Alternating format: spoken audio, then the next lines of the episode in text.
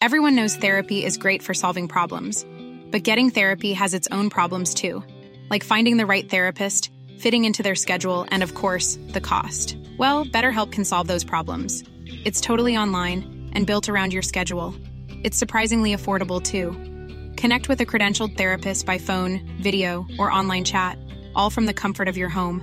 Visit betterhelp.com to learn more and save 10% on your first month. That's BetterHelp H E L P. Hey, I'm Ryan Reynolds. At Mint Mobile, we like to do the opposite of what Big Wireless does. They charge you a lot, we charge you a little. So naturally, when they announced they'd be raising their prices due to inflation, we decided to deflate our prices due to not hating you. That's right. We're cutting the price of Mint Unlimited from $30 a month to just $15 a month. Give it a try at mintmobile.com slash switch. $45 upfront for three months plus taxes and fees. Promo rate for new customers for limited time. Unlimited more than 40 gigabytes per month. Slows. Full terms at mintmobile.com. When you're ready to pop the question, the last thing you want to do is second guess the ring. At Bluenile.com, you can design a one of a kind ring with the ease and convenience of shopping online. Choose your diamond and setting. When you find the one, you'll get it delivered right to your door. Go to Bluenile.com and use promo code LISTEN to get $50 off your purchase of $500 or more. That's code LISTEN at Bluenile.com for $50 off your purchase. Bluenile.com code LISTEN. There's never been a faster or easier way to start your weight loss journey than with PlushCare. PlushCare accepts most insurance plans and gives you online access to board-certified physicians who can prescribe FDA-approved weight loss medications like Wegovy and Zepbound for those who qualify. Take charge of your health and speak with a board-certified physician about a weight loss plan that's right for you.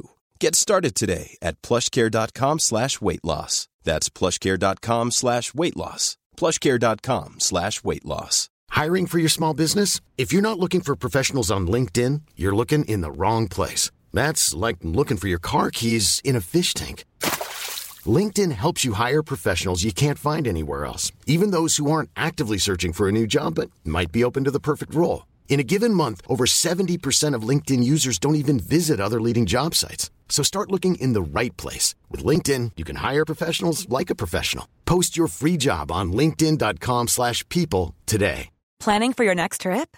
Elevate your travel style with Quince. Quince has all the jet-setting essentials you'll want for your next getaway, like European linen, premium luggage options, buttery soft Italian leather bags, and so much more. And is all priced at 50 to 80% less than similar brands. Plus, Quince only works with factories that use safe and ethical manufacturing practices.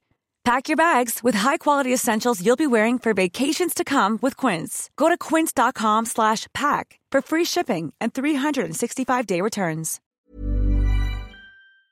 The following is a presentation of the Force Center podcast feed.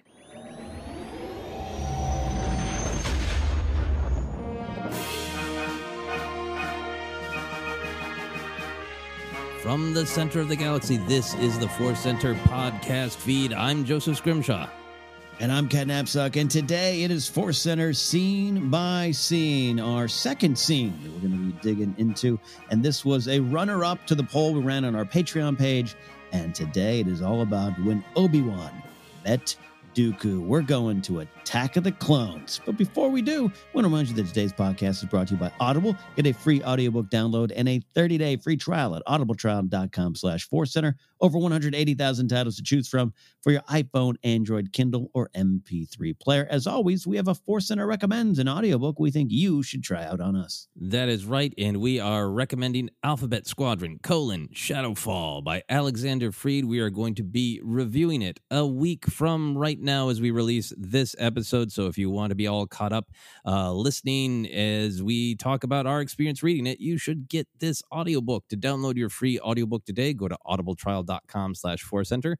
Again, that's audibletrial.com slash center for your free audiobook.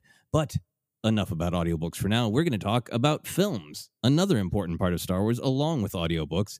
Uh, like you were saying, Ken, this is our second scene by scene episode. Our first one, uh, we went deep into Rey's mirror cave. It's really fascinating to see which scenes uh, our listeners are gravitating toward. This episode uh, is not a mirror cave, but it is another small space that is full of mystery. There's half truths, uh, some full truths, uh, some manipulations. It is just all about Dooku and Obi Wan chatting on Geonosis. Uh, so we're going to look at some big picture stuff in the first half of the podcast. Then we'll go through the the scene uh, beat by beat and talk about what is actually happening in this complex, uh, beautiful little scene.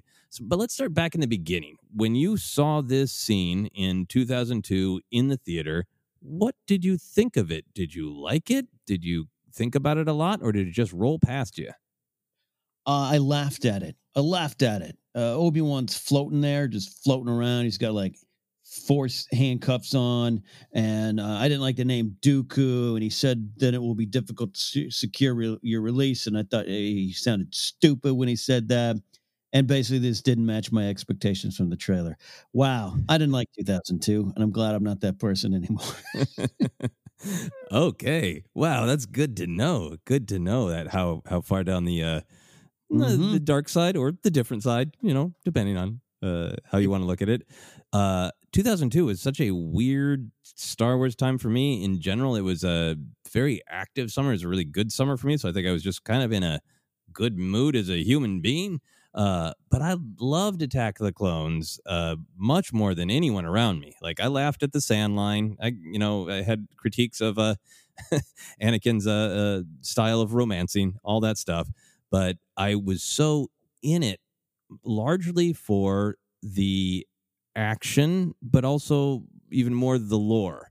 I say the mm. action because, you know, Phantom Menace came out and I'd been dreaming for years what it would look like to have a bunch of Jedi. And like, oh, it was really cool to see Obi Wan and Qui Gon, but, you know, all those other Jedi just uh, sat around and were mean to a kid in a room. They didn't ignite any lightsabers in the Phantom Menace. So I was so excited for Attack of the Clones for uh, getting to see the larger galaxy, seeing all the Jedi in action, but the lore was the big thing for me, and this whole chain of Padawans that we learn about in this scene. And I loved uh, Obi Wan as a character, spending more time with him. I loved his flair in this scene. We'll talk about the line of like, uh, "Well, I hope you can uh, release me quickly. I've got work to do." Uh, I thought was great, um, and just I remember in the theater being really intrigued by the Star Wars poetry of which we will talk about, of course, of the the callbacks of uh, "I'll never join you." Mm-hmm. You know, and at the time, sometimes I was like, "Oh, yeah, I get it. I've got a bad feeling about this. Yeah, every, everybody's got to say it." And you know, I wasn't sure as I was sitting there watching it if I liked that poetry or if it had meaning or if it was just kind of sitting there.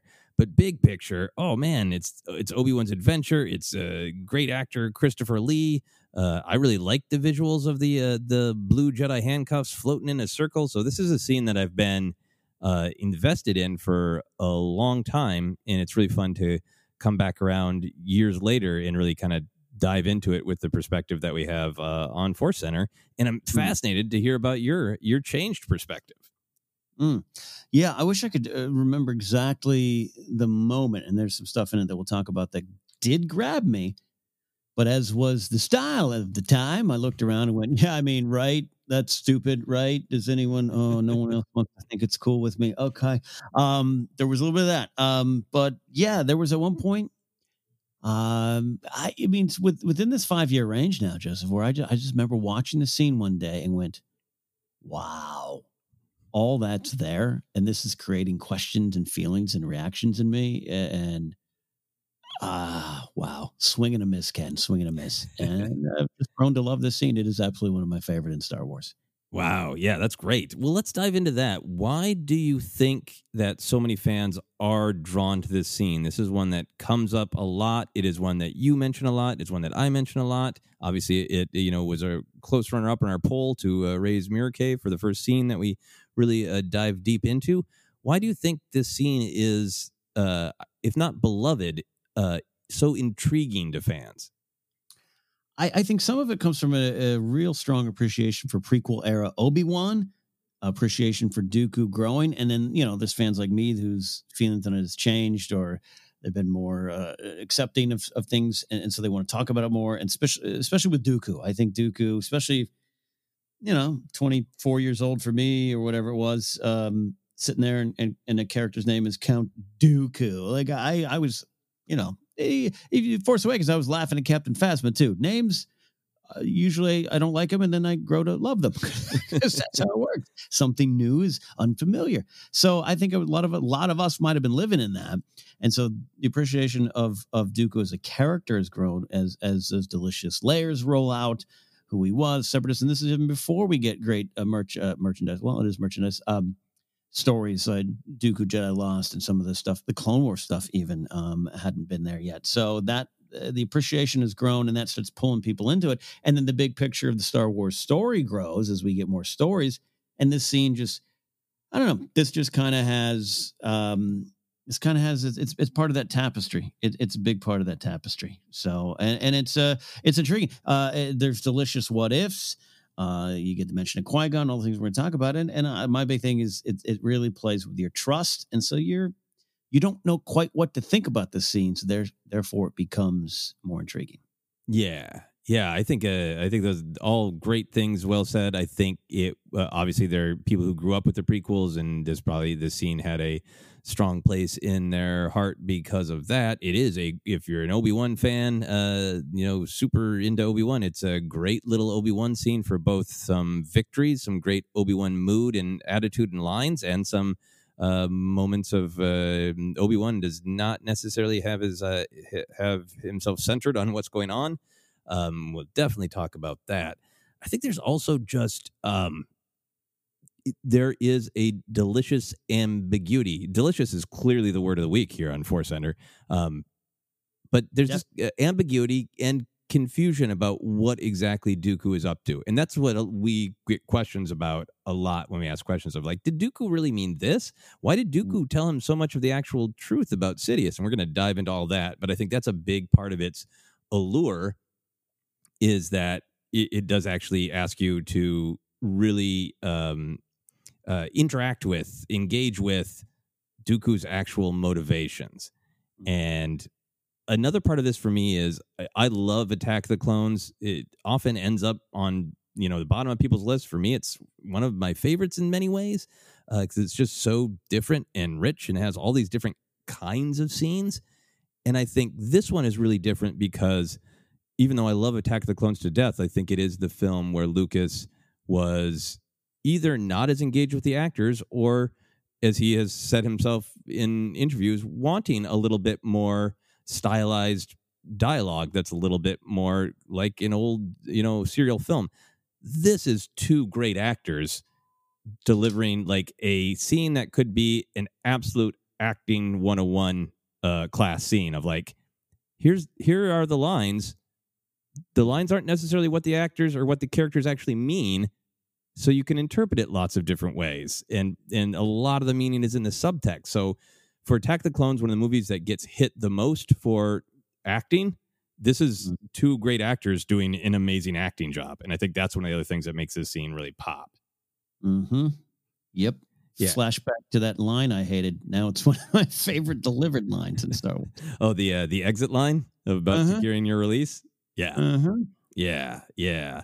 Uh, my final big picture thought on why people are are um, intrigued by it is I think what the scene is eh, is just kind of a total of verbal chess game. I think it is both of them feeling one another out, mostly Dooku uh, moving the chess pieces. But it is we don't have a ton of scenes like this. Like the scene that basically directly precedes it uh, is the manipulation of Jar Jar, which is not a chess game so much as a checkers game. right? Where they just like, well, if Amidala was here, she'd be upset about the Trade Federation being involved with the Separatists, and she'd, uh, you know, vote for the Chancellor having supreme powers, you know, emergency powers. Too bad. uh, and you go right from that to this subtle uh, dance. Yeah. Mm-hmm. Which, yeah, gives it a different tone entirely. Uh, let's uh, go into some more details uh, when we were talked about doing these scene by scene episodes, I thought that we would really, you know, stay in the scene.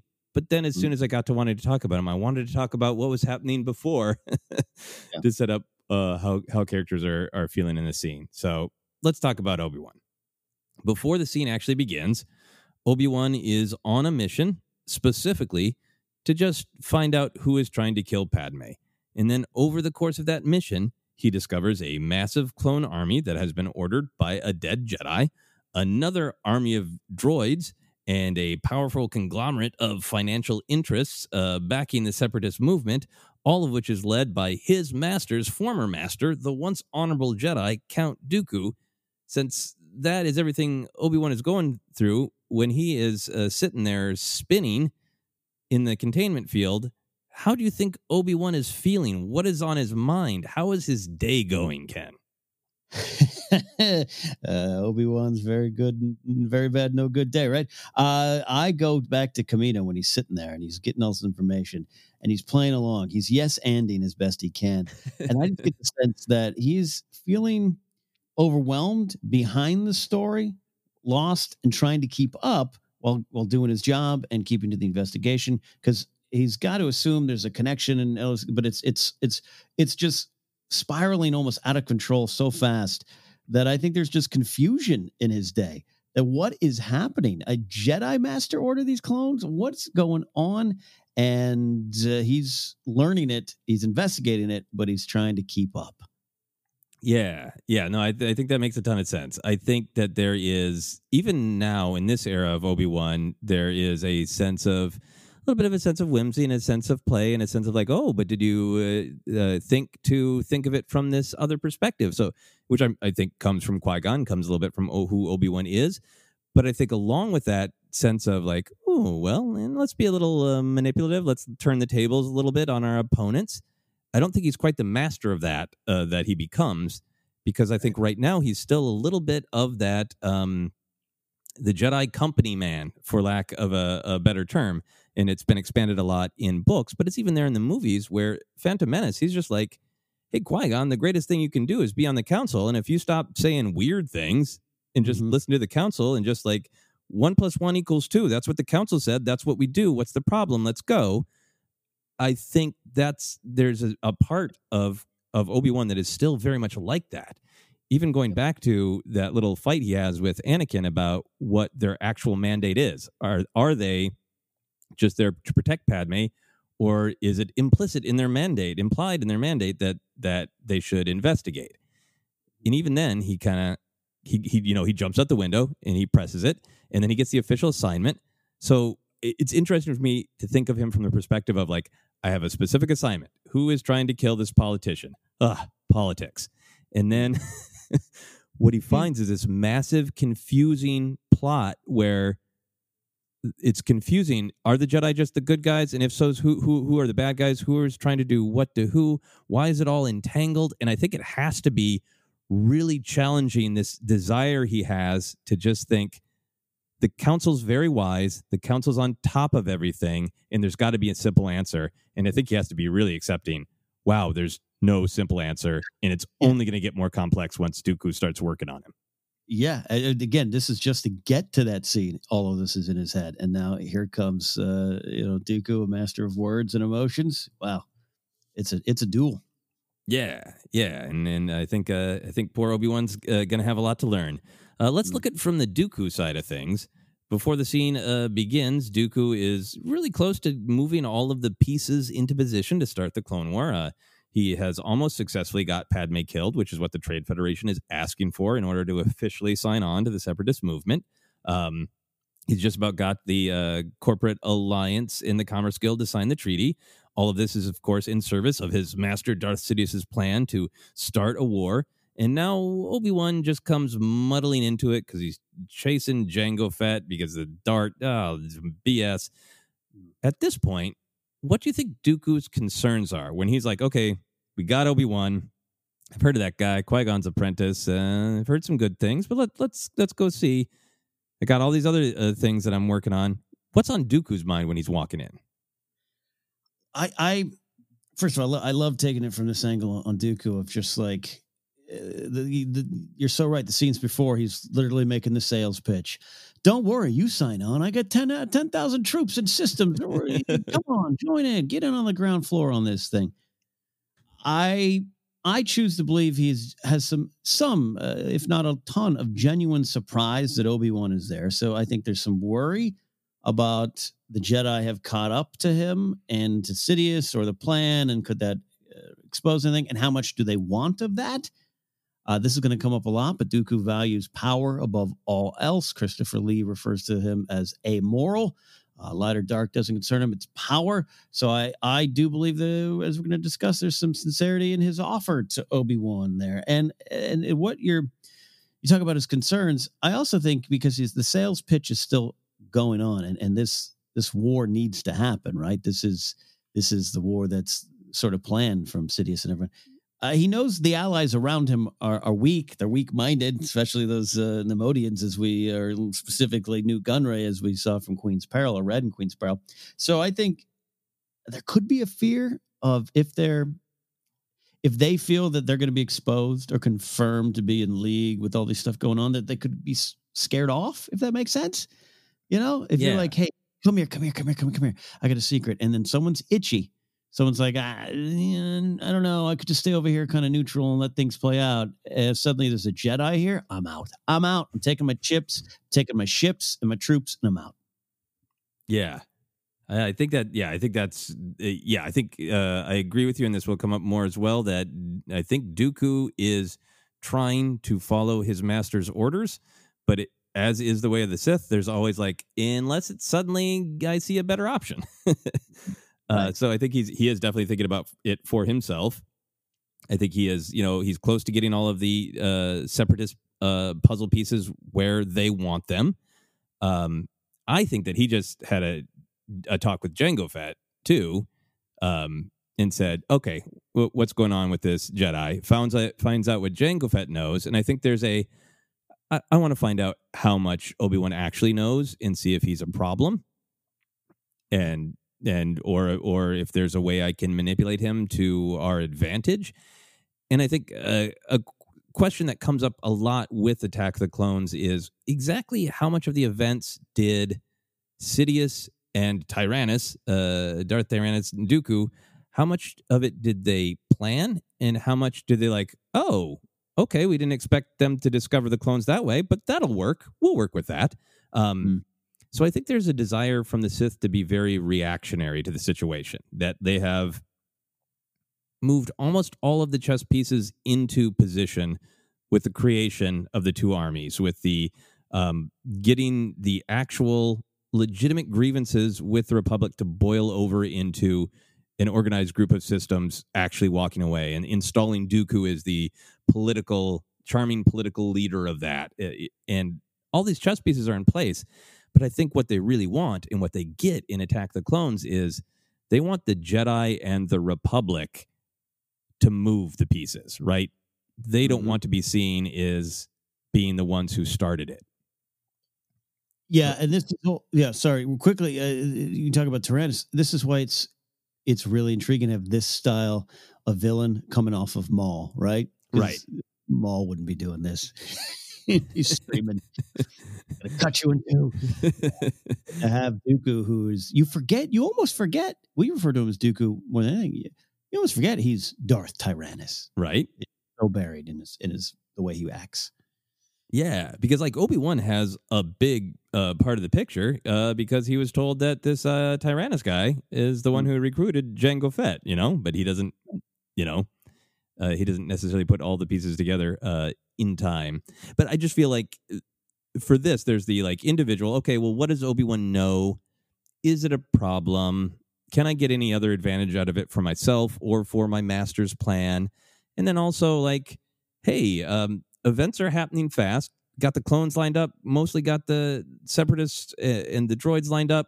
But what little pressure point are we going to push to explode this into a war? And I think that's got to be on his mind too. Of like, is there a way I can play this? And I think, right. you know, by the end, the way to play it is, ah, you know, I'm gonna I'm gonna put Obi Wan in danger and see if that um, forces the Jedi to do something that they know they shouldn't, which is attack. Attack. Yeah, and they do. Hence the title of the film, in my opinion. Anyway, uh, that's a whole. Uh, is is it Attack of the Clones or Defense of the Clones? A very mm-hmm. large and fun discussion, but I think this is a little piece of that. Um, I also just want to talk about some of the uh, both sort of uh, cultural hints and the uh, aesthetics, which uh, are part of the cultural hints of the scene big picture before we start going into the, all the details. So, this is an interesting scene because both Obi Wan and Dooku are coded as being honorable and sophisticated. Uh, you were comparing it to Maul. Maul's got the silky voice, and we learn later that he is capable of uh, coming up with uh, plans and being devious Maul. But when we meet him in Phantom Menace, he's uh, how many Jedi can I kill? Growling demonic Maul. These guys are both sophisticated. Their accents in real world terms are uh, received pronunciation. They're the mid 20th century, uh, generally, you know, uh, British.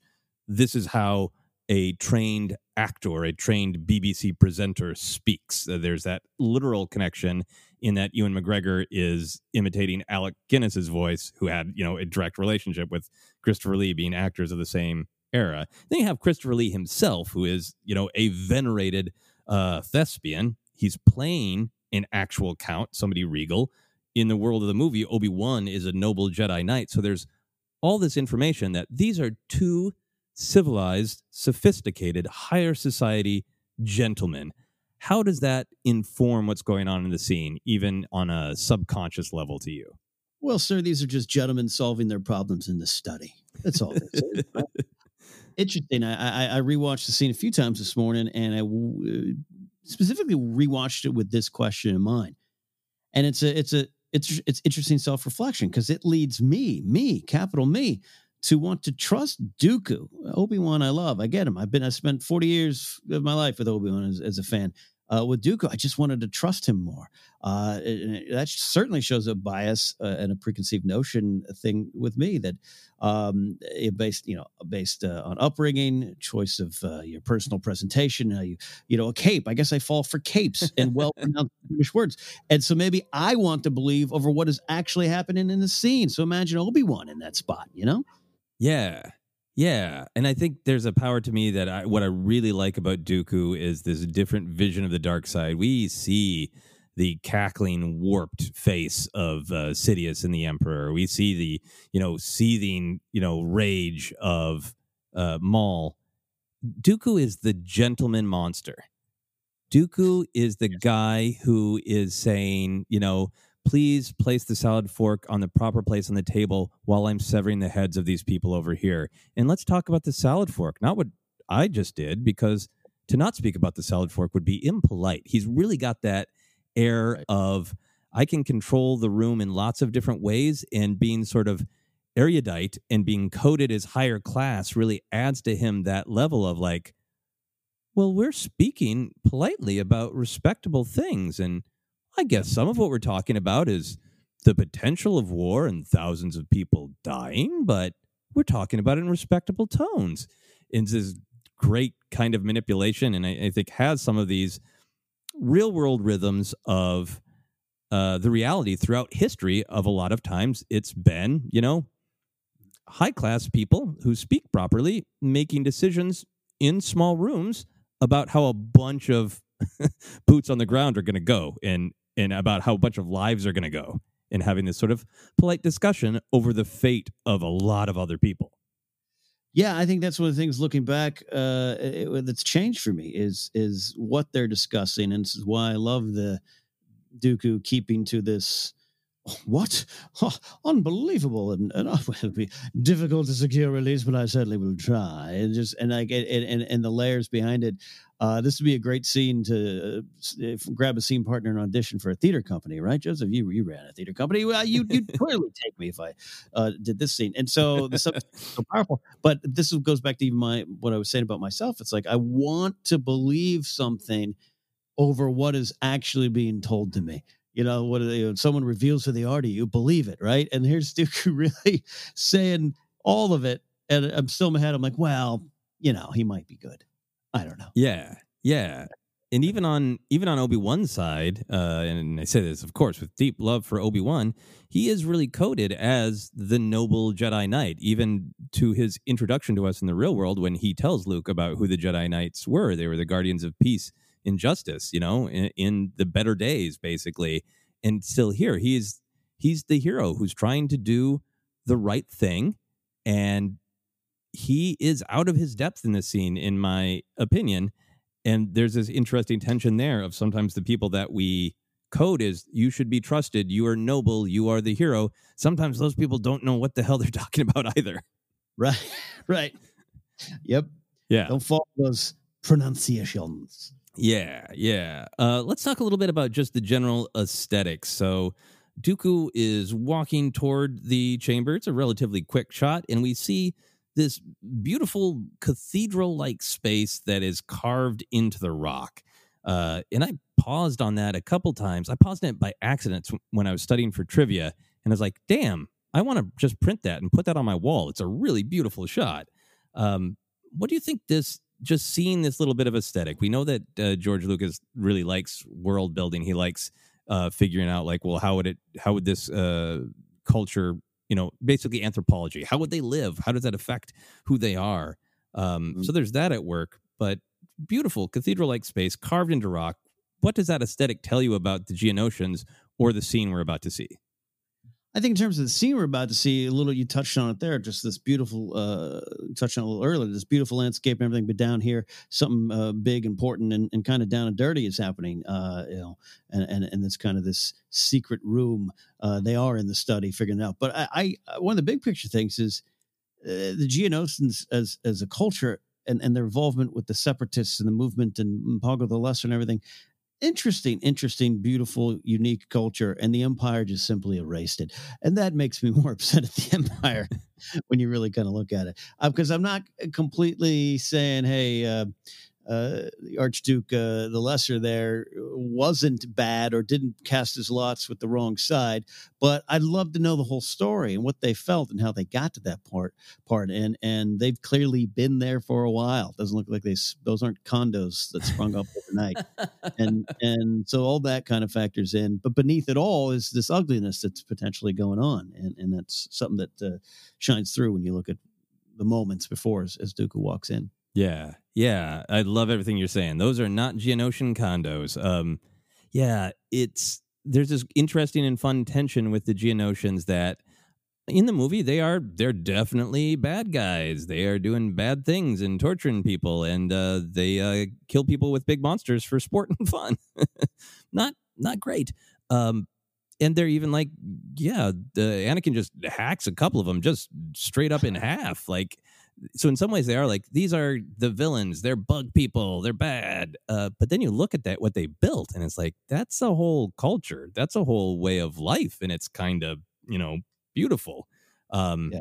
and it's beautiful in this very specific way that we know that there is this uh, foundry. Um, you know obi-wan has even already seen it at this point in the movie. Uh, so there's this high sense of them being technologically advanced but like carving beautiful spaces spaces that look meaningful into rock has this classic Star Wars, uh, the tech meeting the very old and organic and natural. Uh, so it, it, you know, just has that great sort of aesthetic intention to it. And then just the way it's built, uh, it's very shadowy, right? And there's something about that space, uh, all those just kind of little dark um, entrances, honestly, that just feels like you don't know what's lurking in there. Yeah, and it gives it that sense of like you you don't know what you're dealing with. Anything could be lurking in the shadows of those little uh, rock caverns. Yeah and i love crawling around the that map in battlefront 2 but i'm going to think about all this the next time i'm there. The shadows i don't know what's there. Yeah. extremely challenging map on battlefront 2 too big too big. It is big. You spend most of your time running around. But anyway this is not our battlefront 2 uh, critique the Geonosian level podcast. Um, want to talk just a little bit more about the big picture aesthetics. So once Dooku actually enters the chamber, uh, the the room where it happens, uh, for those Hamilton fans listening, we see that the chamber is uh, very circular. There's a low light. Obi Wan is suspended in that uh, containment field, a misty blue with constant little flickers of lightning. He is rotating in it. And then Dooku is also walking around him and he is moving in and out of shafts of light, which means he's moving in and out of literal light and darkness. How do all of these aesthetics inform how you feel about the scene?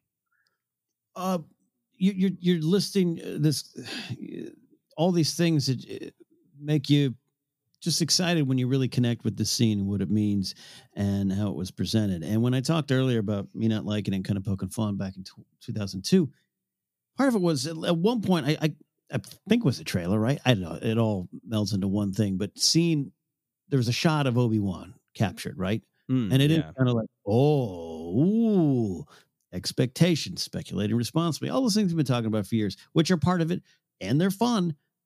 But I don't know what I thought. I wasn't expecting this. I wasn't expecting uh, two gentlemen in the parlor talking about things and everything. The, the the shot compositions and the shadows and light and all these wonderful things they they're they're very present and they're very purposeful and I like it and and I I to me love this image of Obi Wan. To me, he's completely exposed. He's floating in the middle of all of this, literally all the things we just described about Obi Wan. Confused, overwhelmed, trying to keep up, new information being tossed at him. Also, he's still got the Padme stuff he's investigating, and and the Jedi, and and and now Qui Gon's being brought up, and everything. And it literally is just all around him, and he can only float in the middle of it and try to figure out what's going on. Uh, and I, I just I that I really love that visual connecting to the themes. Yeah, like that he literally has to like uh, crank his head back to keep his eyes on Dooku because he is, you know, involuntarily uh, being turned in a circle, and it's it's like this very literal, um, different point of view. I mean, that's the Mm-hmm. sometimes people make fun of that Obi Wan line, but I think it's a big central theme in in Star Wars, and it is just I think it works on like a great subliminal level. It makes you feel like if you were trying to figure something out and get your head on straight Mm-hmm. which is you know actual uh, earth you know saying if you're trying to get your head on straight and you are involuntarily being slowly turned around and Yeah. it's incredibly disorienting eh, you know so i love that visual uh-huh. as just a a literal physical visual of what obi-wan is going through Right, because the truth of everything is, is going on around him. And think about other interrogation slash torture prisoner scenes in pop culture, but but Star Wars, right? Generally, generally speaking, it's at them. Think of think of uh, uh, of uh, Kylo Ren at Rey, at Poe. It's all this what you know or what you think you know is coming straight on you, and you can either deal with it or not. And you can fight back like Rey, or you can unfortunately give in like Poe did, and, and, and not his fault there, Poe. We, we're with you, Poe. This is so different. Because you, like you said, I literally he's not just spinning, but he's trying to keep his eyes on Dooku, and he can't and every, it's different. It's everything. Everything is is just hovering around him, and all Obi Wan could do is stand in the middle, float in the middle, and take it. It's it's a different kind of vibe. yeah yeah and then uh, for Dooku himself, the fact that it's not enough that Obi Wan's moving, he's also just kind of randomly moving around the room. But in particular, like it's it is not subtle, but it is a just great uh, bit of visual storytelling, reinforcing that he is moving from the light and the dark. Is he believable or not? Is he a Jedi or is he a Sith? Is he a political idealist or has he been trying to kill Padme? Um, some of these questions were answered, you know, by the press releases before you saw the film in 2002. So it's not really about, you know, answering that question for the audience. It's much more about just on our gut level, like you were talking about, how do we feel about Dooku? How does Obi Wan feel about Dooku? Is reinforced by these visuals, even if you've seen the film a thousand times. Right. Uh, Yeah. Wait. Wait. Does, sorry. Isn't the does is the destroy the Sith line in one of the trailers too? I guess I should have watched the trailers before. It I seem to might be. Yeah. All I remember is like it, it wasn't like, and who knows? Maybe maybe my memory has uh, fallen apart, but I don't remember Christopher Lee being announced as a mysterious new character. I remember him being announced as he's the new bad guy, he's the new Sith, Mhm. and you know, Yeah. uh, also just if if you are announcing to people who are fans of Christopher Lee, uh, he's going to be in this movie. He's going to uh, play Count Dooku. You know, it has such a connection to Count Dracula. Usually a villain, Count Dracula. he was, you know, I think uh, coded and pretty much announced as as a villain. Um, but it so it's not really about that. It's not really about that reveal. You know, Mhm. it's much more about that tension of on a gut level. Do we trust him? Does Obi Wan trust him? You know, Right. Mm. so the last thing I wanted to talk about, uh, because uh, you also brought up not being sure about it, is the old containment field itself. Uh, Mhm. The fri- flickering blue light. I remember back in 2002 being distracted by it. Of like, but but why can't Obi Wan just use the Force to get out? Um, how do you how are you feeling about the containment field these days? Do you like the aesthetic? Do you wonder about the head headcanon of how it uh, contains Jedi? Uh, no, I, I just accept it. I guess I should question things. No, no, I accept it, and, I really like it. Again, kind of what I was saying too. Of just it is different than a lot of things we've seen past or present in Star Wars in terms of um, interrogations or captures. Right? It's um, it's it's mystical, it's magical. It's keeping a little bit with the uh, Geonosians and, and what they might develop? Is it their technology? You know what I mean? Is it did Dooku bring this on the old solar sail? just, in case a Jedi shows up, I've got something for him. I, I choose to believe it's it's Geonosian technology, and, and, what else they got. So now I'm more intrigued about it. It, it makes me um, think of other things and other other questions to, to ask in Star Wars. But more than it just looks different, and I really appreciate that. And it looks, uh, like I said, a little magical, a little mystical, and definitely sci-fi. Not that I don't love Han Solo being uh, you know strapped to a rack, uh, you know. Um, but this is something that stands out and it's unique to me. Yeah, yeah, it's up there with the uh, Mandalorian uh, Force user box uh, that they put Maul mm-hmm. in. Um, yeah, I looked it up on Wiki, Wikipedia. It didn't get named as a containment field until much later. Um, it is it is a Geonosian uh, technology, I believe Wikipedia said. Uh, and of course, gets used a bunch in the Clone Wars. And very interesting, Wikipedia says that it does disrupt Force Center's use, uh, a Force user's ability to connect to the Force. I was like, cool. So I, I smashed the link for that. Where did that information come from? And it said Attack of the Clones. the movie itself. So I've always had the head canon, I think going back to 2002, that those like those flickers of light are like either like low level pain or even like um sensory disruption. Uh, because I like the head canon that you can do anything through the force, but you do have to concentrate a little bit. Um, in that this just really disrupts your ability to fully concentrate. This is a glow stick at a rave. it, yeah, if the glow stick also made noises and shocked you every once in a while. well, clearly, I've never been to a rave. It is the greatest enemy of the Jedi is fear and glow sticks. a thing we should all be afraid of. And on that note, uh, we are going to take a quick break and then we're going to dive into the beat by beat details of this great scene. Grab some fear, grab some glow sticks, and get ready to spin around in a circle with us as we talk about when Dooku met Obi Wan.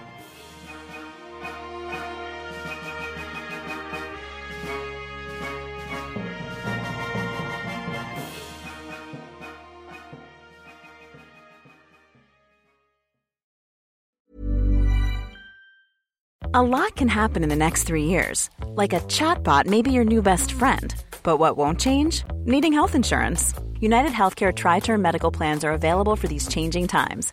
Underwritten by Golden Rule Insurance Company, they offer budget friendly, flexible coverage for people who are in between jobs or missed open enrollment. The plans last nearly three years in some states, with access to a nationwide network of doctors and hospitals. So, for whatever tomorrow brings, United Healthcare Tri Term Medical Plans may be for you. Learn more at uh1.com. Hey, I'm Ryan Reynolds. Recently, I asked Mint Mobile's legal team if big wireless companies are allowed to raise prices due to inflation. They said yes. And then when I asked if raising prices technically violates those onerous two year contracts, they said, What the f are you talking about, you insane Hollywood ass?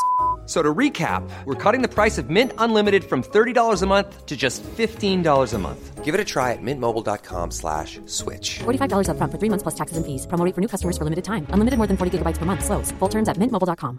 There's never been a faster or easier way to start your weight loss journey than with PlushCare. PlushCare accepts most insurance plans and gives you online access to board-certified physicians who can prescribe FDA-approved weight loss medications like Wegovy and Zepbound for those who qualify. Take charge of your health and speak with a board-certified physician about a weight loss plan that's right for you. Get started today at plushcare.com slash weight loss. That's plushcare.com slash weight loss. plushcare.com slash weight loss. Everyone knows therapy is great for solving problems but getting therapy has its own problems too, like finding the right therapist, fitting into their schedule, and of course, the cost. Well, BetterHelp can solve those problems. It's totally online and built around your schedule. It's surprisingly affordable too. Connect with a credentialed therapist by phone, video, or online chat, all from the comfort of your home. Visit betterhelp.com to learn more and save 10% on your first month. That's BetterHelp H E L P. Hi, I'm Daniel, founder of Pretty Litter. Cats and cat owners deserve better than any old fashioned litter. That's why I teamed up with scientists and veterinarians to create Pretty Litter. Its innovative crystal formula has superior odor control and weighs up to 80% less than clay litter. Pretty Litter even monitors health by changing colors to help detect early signs of potential illness. It's the world's smartest kitty litter. Go to prettylitter.com and use code ACAST for 20% off your first order and a free cat toy. Terms and conditions apply. See site for details. Planning for your next trip? Elevate your travel style with Quince. Quince has all the jet setting essentials you'll want for your next getaway, like European linen, premium luggage options, buttery soft Italian leather bags, and so much more. And is all priced at 50 to 80% less than similar brands. Plus, Quince only works with factories that use safe and ethical manufacturing practices. Pack your bags with high-quality essentials you'll be wearing for vacations to come with Quince. Go to quince.com/pack for free shipping and 365-day returns.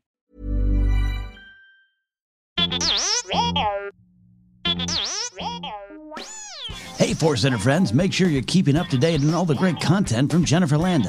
Whether it's YouTube, Instagram, or TikTok, you whippersnappers, Force Center's own Jennifer Landa continues to bring you fun, informative, and insightful laughs and moments. Also, Jennifer brings her experience and perspective as a Star Wars loving mother to her DIY projects, blogs, and more. So be sure to head on over to jenilanda.com. That's J E N I L A N D A.com for articles like how to make your own Darth Maul sneakers or 10 unique Star Wars baby gift ideas. Follow Jen on Twitter and Instagram at Jennifer Landa and on TikTok as Jennifer Landa 1138.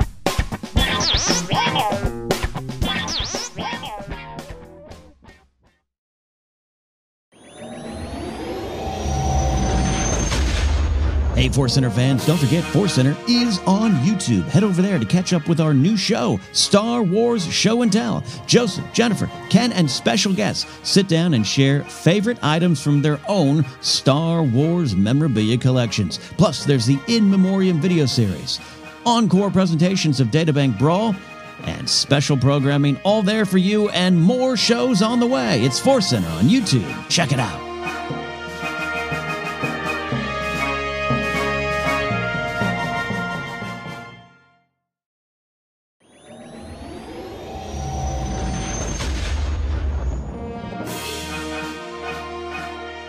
And we are back. We are ready, like Dooku himself, to saunter into this interrogation room. Is it interrogation room? Is it just a waiting chamber that happens to have a containment field?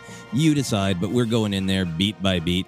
Uh, Ken, are you ready to really get into the details of this scene? I have my Dooku cape on. How come that's not for sale at Dok-Ondar's but two? Because I want it and I need some sassy pajamas. They're all on, and I'm ready. That is so great. I want Dooku's pajamas, and I don't want Obi Wan's hair, which I'm gonna get pretty soon if I don't get a haircut. So that's a thing I got to look out for. That is what I'm fearing right now. Obi Wan's hair from Attack of the Clones. Anyway, let's go in there. His performance more than makes up for the hair. So Dooku walks in past that great cathedral. The door shushes open, and in he goes. And Obi Wan immediately says, "Traitor." Here's my first question for you, Ken. Is this a good negotiation tactic to just start with traitor? I, I would say no. Obi Wan perhaps reacting emotionally. It's a gut reaction, but again, he's not wrong. He's speaking the truth, and and I think it kind of puts Dooku in the driver's seat because now he can play off that belief. He knows right where he stands, and how he can play. How can he play it against Obi Wan? Play that stuff there, stuff uh, against Obi Wan. Um, again, it, it's it is. He's not wrong. It's not wrong. So I, I just you know I think older Obi Wan would just kind of sit and and take the information as it come to him, you know. But again, he's overwhelmed. He's spinning around. Yeah, he's upset. He's upset. Yeah, or older Obi Wan might try to play Dooku a little bit, but instead, yeah. I think it is a it's a pretty straightforward reaction, and I love again thinking of it from Obi Wan's perspective. Of I'm sure he heard a lot about this amazing Dooku from Qui Gon. Um, or maybe even Qui Gon had some mixed feelings, but still, Dooku is held in great esteem. There is a statue of him as one of the Lost Twenty. A bust of him as one of the Lost Twenty in the Jedi archives, which we know Qui Gon or Obi Wan had to spend a lot of time there because Qui Gon made him research stuff all the time. Right. Um, and there's this whole separatist challenge, and to see that he is not only uh, he's walked away from the Jedi, he is uh, you know, basically on the other side against uh, the Republic. At this point, Obi Wan believes that he has this connection to Jango and is therefore maybe Padme was right all along that he is behind trying to kill her. So I think Traitor comes from a very real emotional space from uh, from Obi Wan, and it also reminded me of a show that you and I both like, Deadwood. Um, I don't know if you've ever got a chance to watch the final installment. I have not yet, which is a weird thing. That might be on my list. Forgot that existed. right, because it's not a whole like huge revival. It's just a button to the series. This is in the trailer, so it's not spoiling anything. Uh, go for it. Go for it. Go for it. Yeah. Uh, there's a part where Al Swearengen, you know, the the mover and shaker, uh, the the guy who's watching everything and is, you know, very thoughtful and manipulates everything. I would say he is the Dooku of Deadwood. That's fair. He says to uh, Seth Bullock, you know, the upstanding marshal, the justice guy, he says, Bullock, have you ever thought of just not going straight at a thing? and I think about it all the time because I can fall into being Bullock like and go like, you know, you could just stop and, and think through it. And that's what I thought of when I watched this scene this mm. time of like, this is Obi-Wan just going straight at a thing. Like he walks in the room just right away. You're a traitor. So I'm going to call you one.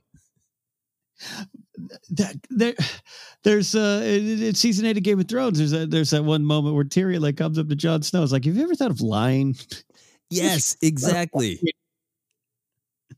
uh so similar. That's great. Uh, yeah, it's like pointing out the the weakness sometimes, and I think this goes on to be a theme in this scene. Right. That of course it is great to have clarity and uh, to be on the side of light, but sometimes it means that you're not that you're going straight at a thing, and you're maybe not thinking about all of the twisty paths that a more devious person is. Yeah. Sorry. I'm laughing at the connections. Uh, anyways, I got to go watch Deadwood again. Love that. Love that series. Yeah. Bloopers. Okay. Uh, it's very good. It's very good. Uh, so Dooku responds with uh, a clip we're going to play here, uh, and I love it because it is not only the content of what he's saying that is important, but the way that he is saying it, the way he's delivering it. This is the acting class stuff that we keep talking about. I think he is immediately messing with Obi Wan. Uh, Ken, do you mind playing the clip? Here we go. Traitor. Oh, no, my friend. This is a mistake, a terrible mistake. They've gone too far. This is madness. I thought you were the leader here. uh, so my reading, Ken, is that he is saying, I, "Oh, I'm not in charge. I disagree with what's happening. This isn't okay. This is total. This is ridiculous, and I'll look into it." But he is saying it, w- it with uh, utter insincerity. Oh, on. yeah. And first of all, I'm glad I went to Disney Plus and I didn't accidentally play a clip from A, a Dog's Life, which is my favorite show on there right now uh, with Bill Farmer. Yeah, no, there to me on the surface level, this is this is where I keeping up the appearances, right? Oh no, no, no. Uh, but deeper level, I I take this as a, just a real clutching of the pearls from Dooku, just this dramatic. No, but he's to kind of like he's clearly in in in doing that and admitting it to Obi Wan. So Obi Wan's just now confused from like can see through it but what is he seeing yeah i love the oh my pearls oh obi-wan my friend oh, oh, oh. Yeah, it's like I'm. Was your burger served cold? I'll see to that right away. I'm so sorry, sir. Yeah, where's the geonosian manager Yeah, um, and what I love about it is, is I think he is messing with Obi Wan very much on purpose. I think his, you know, his agenda, as we talked about, is like, we'll see how much Obi Wan knows, see what kind of guy Obi Wan really is, see what value he may or may not have, see if I need to contain him or if I can use him. So he's going in with, you know, like a sword fighting feint, right, where he's like, I'm pretending to thrust this direction, but both you and I kind of know I'm not thrusting in that direction. And are you going to block me or are you going to swing at me? How are you going to respond? Because he's he's basically it's a it's a great little rhetorical form of gaslighting where he is saying hey i know that you know that my tone does not match the meaning of what i'm saying. Are you going to call me on it? What are you going to do about it? Yeah yeah it, it's the first piece move down the on the board right? It, it is just yeah exactly and and and and uh measuring measuring obi-wan up a bit here Yeah, yeah, and I, you know, I don't, I don't think he gets a a, a ton. Uh, Obi Wan doesn't uh, take the bait a ton, uh, and basically, this next beat that we go into is Dooku denies being the leader of what is going on there of the Separatists and uh, or the you know, I guess the violent side of the Separatists, uh, and says he will uh, petition for Obi Wan's release. And Obi Wan responds with one of my favorite lines. Well, I hope it doesn't take too long. I have work to do. Um, before I lose my mind, does this line resonate with you? Do you like I have work to do from Obi Wan? Uh, you may petition the Lord with prayer. No, I love this line because I I'm so waiting to hear your Obi Wan insight on this. This is your guy. I take this as it's almost like he's taunting Dooku a little bit with Jedi work. Does that make sense? Yeah, Like, I got work to do because I'm a Jedi, like you aren't. You left. You're nothing. I got you. Get this over with because I'm going to win anyways. We always do. Let me at it, you know? Yeah, yeah. Oh, I love the way that you approach that. Um, I, I didn't think out about it from that perspective of particularly taunting on the Jedi thing, but I think there is a a cockiness to it that we do see many other times from Obi Wan. That is, I think, both Obi Wan having a little bit of an ego, and I think a tactic from Obi Wan of saying, "Yeah, I know that you think you have all the power, that you think you have me, you know, surrounded by droids and." allies and i'm you know uh immobile and spinning in a room uh captured by a powerful glow stick but eventually i'm going to do my work this is the tables are going to turn and very soon i will have work to do and it that work's not going to be good for you buddy Right. Exactly. um, yeah, I think it is. Uh, there's an element to it of Obi Wan uh, striking back. I think a little bit in uh, the chess game as well of basically saying, "I came here on a straight path. I'm coming straight at it. I was. I have a mission to find out who is trying to kill Padme." That looks like that's Jango Fett. That looks like you hired Jango Fett. I'm not going to be distracted by your gaslighting. I have work to do.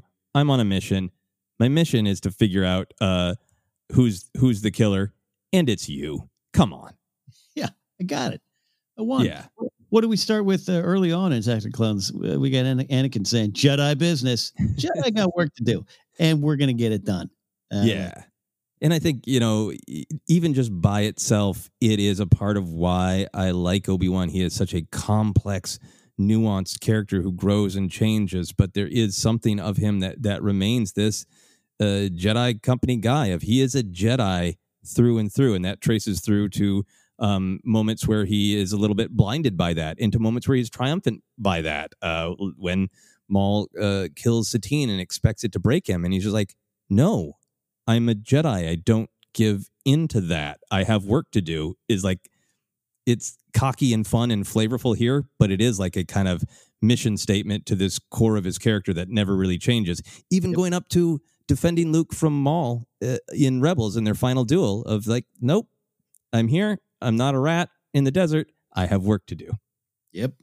You're right. I'm, you, I'm, you preach on, my brother, because yes, yes, yes. Thank you for letting me lose my mind about Obi Wan. I love him so much. Uh, so moving on from from that, uh, those two little chess moves there, they have this brief back and forth about Jango Fett, uh, about you know that's what brought uh, Obi Wan way out here. What what is a, no, a Jedi Knight doing way out here in Geonosis? Well, he was tracking this bounty hunter Jango Fett, and and Dooku's like, well, I don't think there are any uh, bounty hunters here. The Geonosians don't trust him, so they have this little little back and forth. Uh, and Obi Wan ends up kind of offering some info uh, to Dooku, and Dooku denies anything. At this point, what do you think is going on in the chess game, and who's winning? Man, if this was like sports announcers, it's it's going be for beat here. Like Dooku's coming back with some uh, a lie followed by a truth. Uh, Obi Wan flipped up. He, he probably gave a little bit, you know, confirmed maybe what Dooku thought or knew. You know, like you said, he's clearly talked to Jango. Like, hey, I, I dropped some seismic charges out there. It didn't work. This guy's still here. Um, so I I I find interesting kind of what's coming next. This sets it up. Dooku. I mean, now I really do feel like a sports analyst here. He he is denying something that they both know is true. There's no point. Mhm. Again, this is a not now he's not clutching pearls, but literally he's just like, I, I don't know what you're talking about. It, you're holding the banana in your hand. There's no banana here. like, it, it, it's you, you, we use the term gaslighting a lot in this conversation. That's what it is. But then, what does this set up? The next moments, the next beats are Dooku just going, "All right, I'm going to give you every bit of truth." And certainly from my point of view and agenda, but I'm going to give you more truth than you've ever got. But I just lied, and you know I just lied. So now you're not sure what I'm telling you even now and and now the now Obi Wan's really spinning on those uh, Raver light glow sticks. Yeah, I think that's great insight, and you've also made me want to see the bounty hunter Banana Fett. banana. There's no Banana Fett here. The Geonosians don't trust Banana Fett. yeah, I think there's also this element. I think everything you're saying is absolutely spot on. Of like, yeah, I'm just gonna I'm gonna keep just lying to you. I'm not in charge here, and there's no bounty hunter. There'd never be a bounty hunter here. No. Um, but I think he's also seeing like, yeah, okay, Obi Wan is a little bit of a straight shooter. How good is he at this game of kind of cat and mouse? How much information is he just to dump out uh, because he is so obsessed with being a straight shooter and telling it like it is that he doesn't realize he is overplaying his hand, you know? Mm-hmm. And I think Obi Wan mostly gives him information that Dooku would already have from Jango logically, right? Because, yeah, Jango would be like, oh yeah, no, uh, he totally tracked me. We fought. I, I, had to get a new jetpack. Yeah, I, I, blew my shot on him. You know, like everything. Uh, blew my I mean, rocket on him. You know, like a, Boba Fett's like around, like Boba Fett's trying to be like, and then, and then my dad, Boba, Boba, just quiet. I'm talking. I'm talking to my boss. But the dad shot him. We killed him. Yeah, yeah. Great, great headcanon scene we now want. Boba Fett spills the beans. Yeah, um, and uh, you know, uh, obviously he was captured outside when he uh, by his ship when uh, when uh, our RP one seven was uh, uh, sending the um, the information, mm-hmm. uh, and but but I don't think Dooku knows that Obi Wan saw the Foundry, overheard the meeting, all of that. So Obi Wan does manage to you know hold back a little bit of information. Correct. Yeah, not that it does him a lot of good because I think you're right. The most important move is the uh, the lying uh, mm-hmm. that leads into the Qui Gon chat. Uh, Dooku says that he regrets never meeting Obi Wan before because Qui Gon spoke so highly of him. Oh, wow. Is this sincere or is this manipulation? What do you think? Does Dooku actually think highly of Obi Wan in this moment? He sincerely manipulated him. It's it's a it's a column A, column B. Yeah, I think uh, basically what he's saying is uh, my interpretation here in a little bit, but uh, I regret meeting you uh, when you, uh, you know, when you were a little less formed because I, I could have taken you down this path. We could have, we could have formed a good team. You know, Qui Gon, I like Qui Gon. You know, I like Qui Gon. He spoke highly of you, but now look where you are. I wish I could have stopped you and, and put you on a different path. Uh, I, I, so I think there's, uh, you know, he's probably respectful enough of his skills as a Jedi. He, Dooku knows Jedi are dangerous to him and his mission, like we talked about. But that's kind of what the subtext of what it is. Look where you are. If only I got to you sooner, you wouldn't be here. Hmm. Interesting. I like that a lot. Yeah. I think I've always uh, taken it is Dooku has truly heard lots of good things about Obi Wan. Um, that mm. you know Qui Gon had his ups and downs with him, but uh, and this might be a little bit of my bias of being you know so uh, all on board with Obi Wan. Mm-hmm. But later in the film, Dooku is going to uh, manipulate Obi Wan by saying, you know, can't you do better in this uh, lightsaber fight? Yoda holds you in such high esteem. So we do get the picture that uh, Qui Gon did think Obi Wan would come to be this great Jedi Knight. Um, Obi Wan does rise to be a great Jedi Knight. He is an absolute hero of the Clone Wars, um, he does defeat. Uh, he has defeated Maul. He does uh, defeat Grievous. There is Obi Wan's got a lot going for him, right? If you're just going to rank Jedi, yeah, good resume. He's got a good resume, and I think at this point, Qui Gon is like, yeah, no, I mean, Yoda's been around a long time, and I really respect Qui Gon, and they're both like this. He, he's got some rough patches. He's young, but Obi Wan's really got a lot going for him that could truly make him this absolutely amazing Jedi. And so for me, I like interpreting it as that part of it is sincere of I've never met you. I've never seen it for myself. I've heard that you're amazing. And a part of this whole scene, a part of this whole dance for Dooku is now I'm going to see for myself if I agree with Yoda and Qui Gon and maybe Mace and whoever else thinks you're amazing, and I'm going to decide for myself. Yeah, you mentioned the, the Yoda when he, or, or referencing Yoda in, in the lightsaber fight with Obi Wan a little bit later on. That's that's another another way to really instill a lack of confidence. Oh, I thought you were good. right. About you, but eh, that's all right. Okay, cool. It's okay. It's okay. It doesn't matter. You don't have to be as good as they said. carry on. Carry on.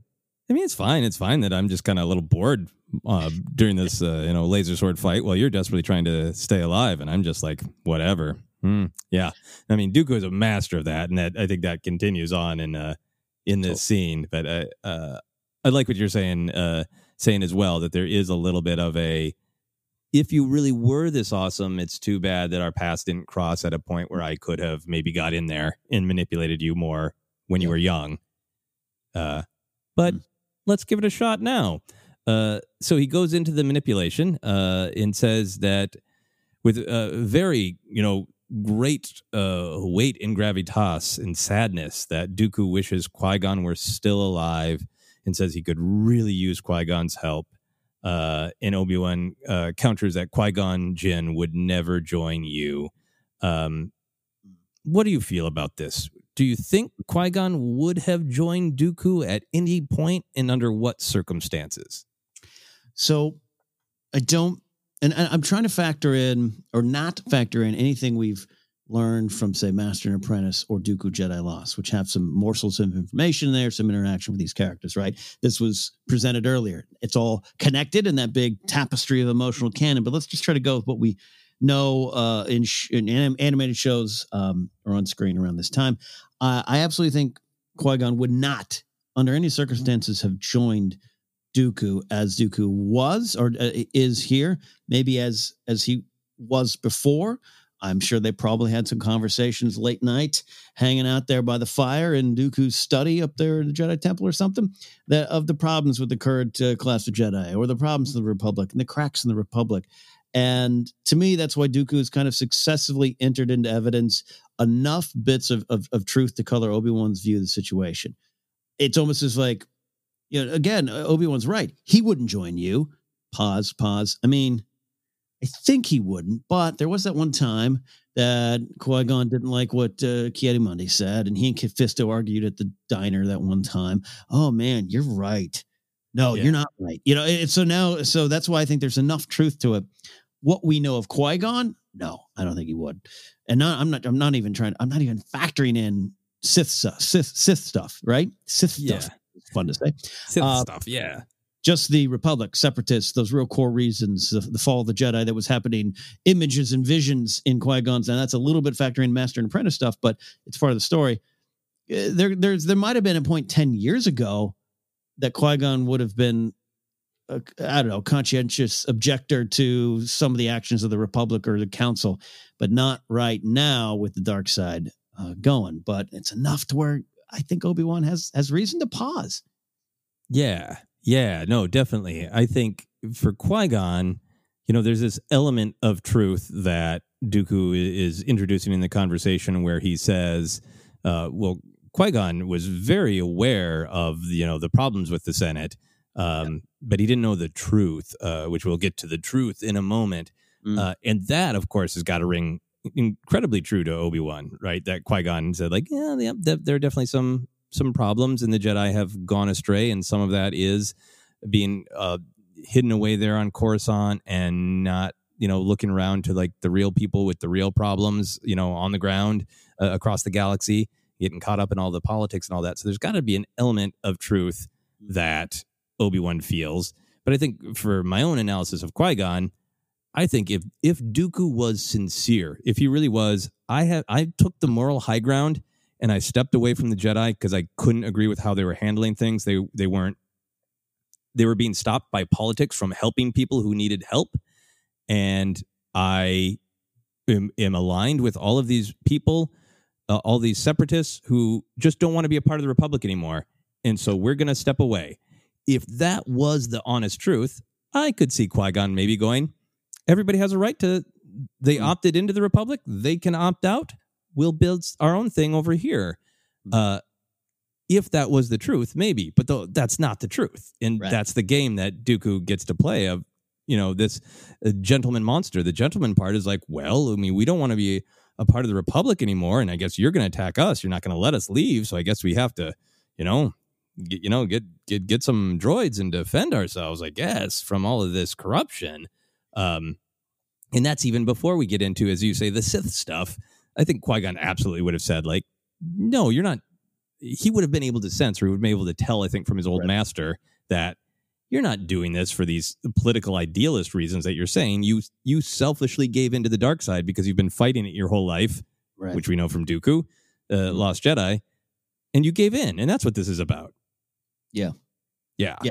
Would have been an interesting late night dinner conversation between those two. Yeah. Yeah, yeah, and, and I think it is. Is you're saying it's great manipulation to sort of crack Obi Wan opening and have a little bit of half truth, mm-hmm. and I think a a great thing about it is that Dooku doesn't just say, you know, I wish Qui Gon were here and I could use his help. He says, I wish I were still alive, which I think is also like pressing that nerve and going, Hey, Obi Wan, weren't you there? Did you fail him? Mm. You know, would he be alive to help us both if you hadn't failed? Right. Yeah. Right. Jab, jab, jab. Jab, jab, jab. Uh, so then uh, he, when uh, Obi Wan defiantly says Qui Gon Jinn would never join you, uh, Dooku counters with, "You forget that he was once my apprentice, just as you were once his." Did this Star Wars just lore drop impact you back in 2002? Did did you like it? Were you just not engaged by it? Were you distracted uh, by the glow stick prison? Uh, what happened there? Well, I'm watching all that. I'm, I'm kind of snickering or, or, or, being a little snarky in my seat. And then this happens, and I went, Yeah, that's bleeping cool. I mean, ah, gosh, I hate the prequels. Am I right? Am I right? Everyone, I, am good, right? I'm good. Okay. no, I thought it was really cool. I thought that was a really cool little connection, little thread. Um, I, I, and I almost on a gut level, I don't, I don't know why. I just, I remember going, Oh, that's, we got a chain. That's fun. A chain of, a chain of learning master and apprentice.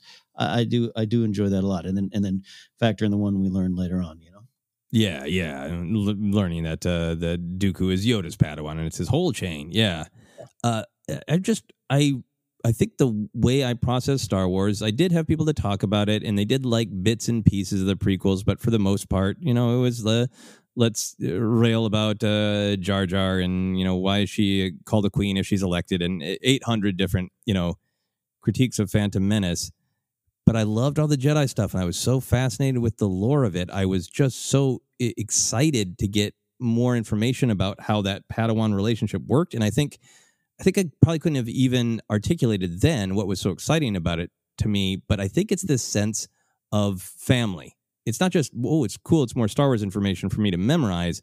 But what makes it cool is Star Wars has always been about this family. It has, you know, it's the great turning points in uh, the original trilogy that Luke realizes Vader is his father and Leia is his sister, and Han, you know, finds the family that he never really had in Luke and Leia, and and all these stories of family.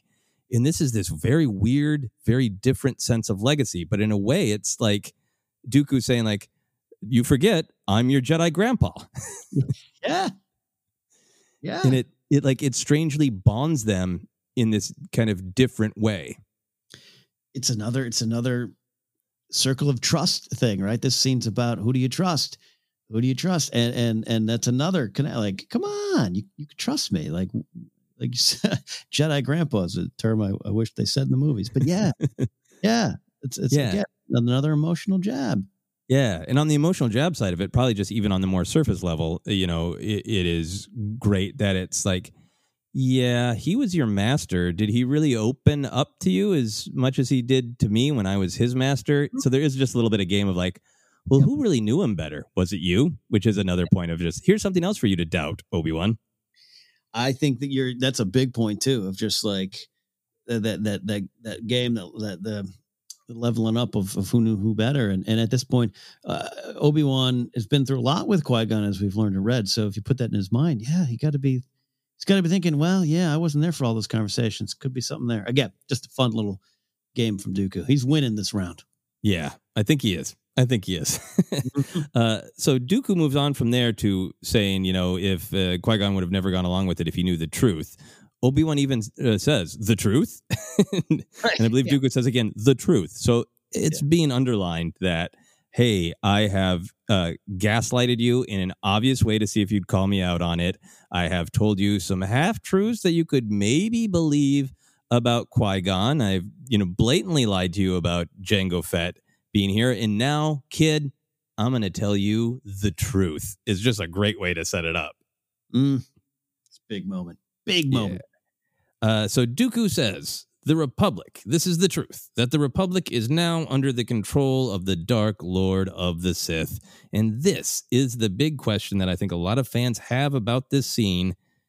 We know, the audience, that this is the truth. So why is Dooku telling Obi-Wan this big truth in this scene, in this moment? What's your take, Ken? Man, I could change any day I, I talk about this. I, I, just think there's a little bit of uh, Dooku again's been playing this game, uh, uh just eroding Obi Wan's trust in the Republic, the Jedi Order, uh, Qui Gon. It's it, he's eroded his trust in his sense of the Jedi do the good work and the Jedi come out on top. Right? Yeah, that's how it goes. Uh, he's been lying. Jango's not here. That's definitely uh, that's a lie. So to, to hit him with the truth is is this big chess piece move to just kind of be like, all right, here it is. React to it. You feel it, sense it. You know it's t- it's it's true, and that makes everything else, which I've just said, some of it from a certain point of view, or some of it half truths, or some of the things you can't confirm about Qui Gon right now it might confirm it in your mind if you believe it, if you follow me. I think there's a little bit of a, of a power play, a little bit of Dooku kind of going, oh, yeah, you know, again, we're going to talk a little bit when he says destroy the Sith. I believe that I, I, I think there's some sincerity in Dooku there too. So I think in character, in the story, in the moment uh, uh on this scene, it, that's, it's the biggest, biggest piece because only the truth could turn Obi-Wan, I think. Maybe. Mm.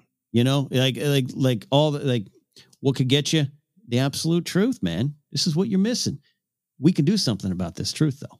Yeah, yeah, I, I love what you're saying. I think there is just that uh, big manipulation of something that you sense is true, some, something that kind of confirms that you've been wondering who was destroyed, the master or the apprentice. Well, it was the apprentice. Here's something that feels true. And if it's true, you should really do something about it. And this great truth is coming out of the mouth of someone who just lied to you a bunch.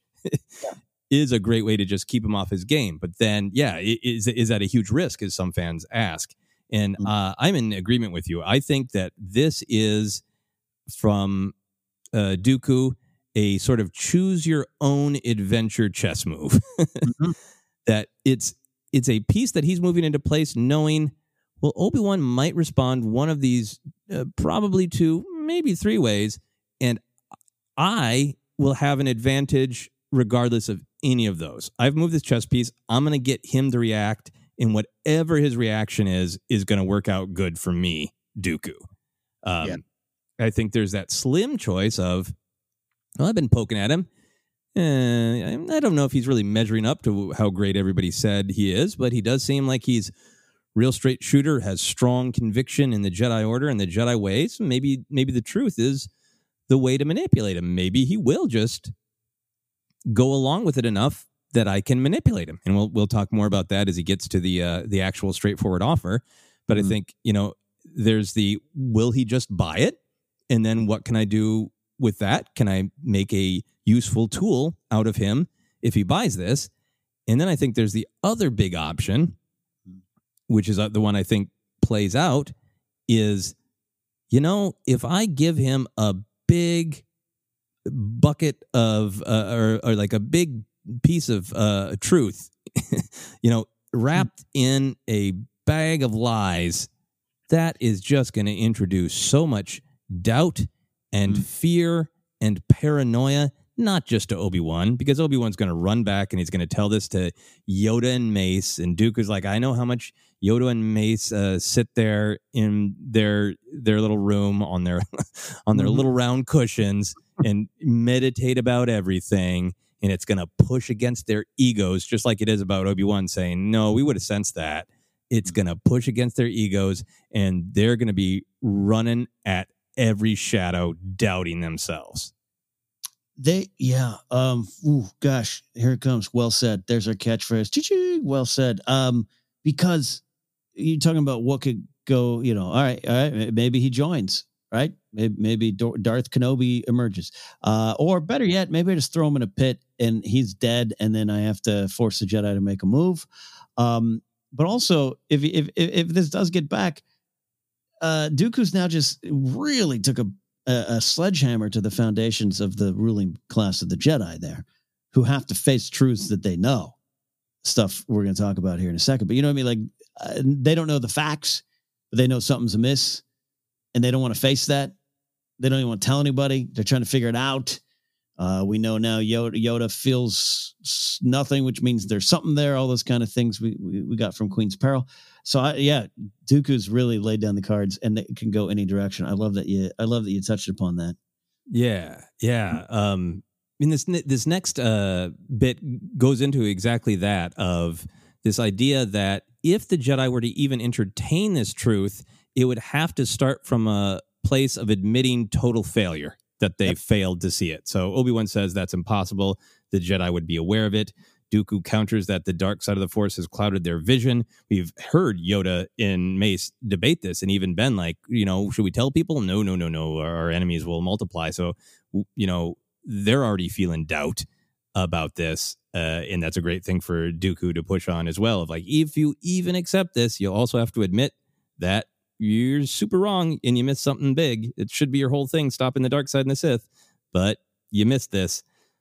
Do you think um, do you think this is true? Do you accept this as just a, a, fan of Star Wars that this is a truth of the way the Force works? That the dark side has clouded their vision. They're they're not able to actually predict the future or you know locate specific elusive feelings in the Force because the dark side is clouding everything. Do you buy that? I can buy into it. I absolutely can. From this idea, it's a little bit more a little little below the surface where you you could take it as what Palpatine's doing. Um, the description in Queen's Peril of of his art piece that is so so just dark it absorbs all the light around it. That's what he is, right? He's at the center of this, so he's winning that war. But I always we always go to this idea, the discussion point that the Jedi brought themselves down, right? So there the the dark side is clouding their vision because they're just kind of not they're they're losing connection with what they are and who they are, what they're supposed to be, right? All this the hubris we talk about, but even even that hallway scene, the big hallway scene of of, of Yoda, Yoda, Mace, and and uh, Obi Wan talk about the uh, the younger Jedi now, you know, and, and, even even Yoda says even some of the older ones, even some of the veteran ones, you know, there's problems going on, and they can't see it happening, so they're not connected to themselves, which means the dark side's slipping in real easy to cloud their vision. If they were yeah. stronger and knew their purpose, they could see past that. Maybe, um, you know, the force doesn't have all the the, the, the answers aren't on a checklist here, but it, it, it, so it comes from within, and it's not so much that the dark side's winning here, but the Jedi can't fight through it. Uh, you know what? Well said. Hey. Uh, no, I think this is we we do talk a lot about how did the Jedi fail. Uh, the uh, I would say probably the favorite word of Force Center hubris uh, comes up. Yeah. And this is real hubris. When you go back to Phantom Menace and uh and Qui-Gon's like, yeah, I think that might have been a Sith. And Ki-Adi-Mundi's like, that's impossible, you know? And yeah. here we are 10 years later after they faced a Sith and it was a Sith and a Sith killed Qui-Gon. And here's yeah. Obi-Wan kind of saying the same thing that Ki-Adi-Mundi said 10 years ago right. that they still think highly enough of themselves of like, no, we are the great Sith stoppers. That's who we are. That's our main thing. There's no way that the Sith could be that close to us. Poor Ki-Adi-Mundi, right? Just in the center of it all. He's a political idealist. he yeah, is. Yeah, he's just absolutely like that. Show will run for seven. It's canceled. Okay, sorry, my bad. Poor Ki-Adi-Mundi. Mm-hmm. So yeah, lots of hubris there. Lots of hubris there. In yeah, terms yeah. of uh, for me, just the the straight up um the dark side clouding the light. I I really like that. I, I take it as true because I think it you know it's told in uh, to us the audience in private by Yoda and Mace. Right, that's where we get right. to see it. It's not just a manipulation from Dooku. It it appears to be uh, true, and it appears based on their actions, their inability to uh, find and identify uh, Palpatine is Sidious. Um, but I kind of like it, the idea that the light side is order and the dark side is chaos up to a point. Mhm. That the light side is the natural world. So it's not like the light side is against change. It's sort of the the status quo of the natural world. You know, people are born, they have joy, they have pain, they die. Uh, you know, a star collapses, and and those planets that were there for uh, millennia are, aren't there anymore, and they're new matter, and they become something else. And like, there's change, Mm. and there's the randomness of that within the natural order, but it's just that's the status quo. That's the galaxy as is that the Jedi are just trying to keep in balance. So it is this kind of status quo. In the dark side is chaos. The dark side is like uh, again, like Queen's Peril, like shoving the dark uh, into light side places. But also, they're just they're starting wars. They're upsetting people. They're starting uh, chain reactions. So the uh, galaxy just gets uh, full of chaos, full of like almost like if Yoda and Mace are sitting down to meditate, Mm.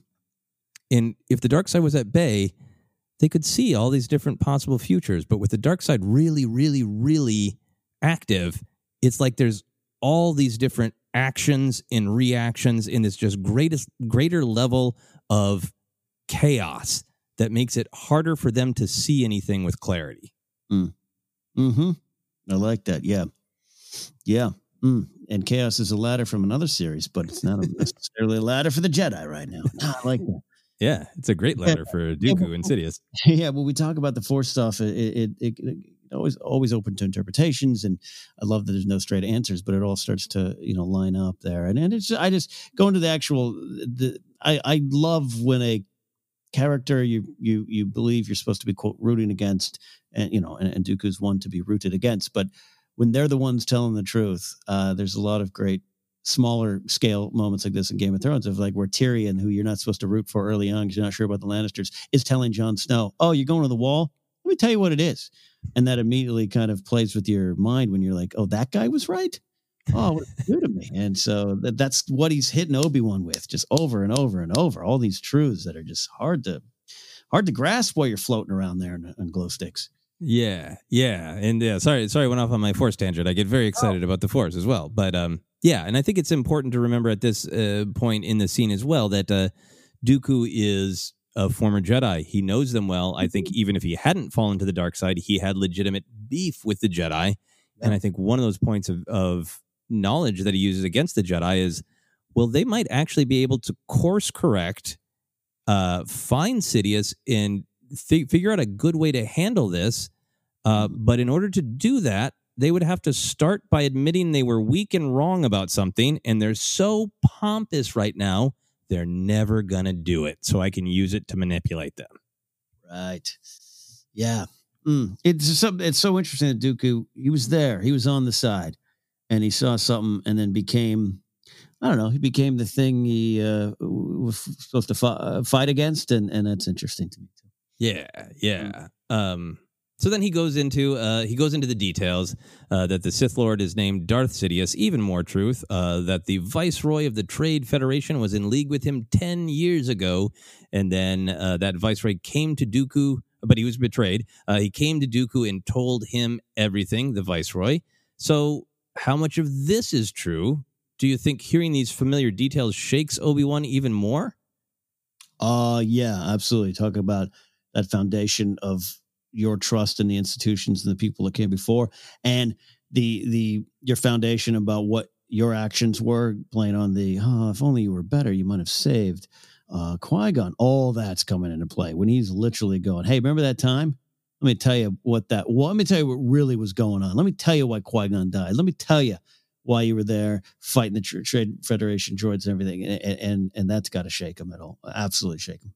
Yeah, when I really watched this uh, this scene critically, uh, my mind immediately went to Obi Wan's first lines in Phantom Menace of "I've got a bad feeling about this." It's uh, you Mhm. know somewhere else elusive, and you have to think that that Obi Wan is going like, okay, I think he's manipulating me. He's just been lying to me a bunch. So, and I think we would know if you know a- bunch of the uh, Republic was under the sway of a Sith Lord, but oh no, Uh, in that instance with the Trade Federation ten years ago, that's when Qui Gon died. That's when we found Anakin, the chosen one. That's when I personally sent something larger at work that was not right. So this real temptation to start believing Dooku the liar.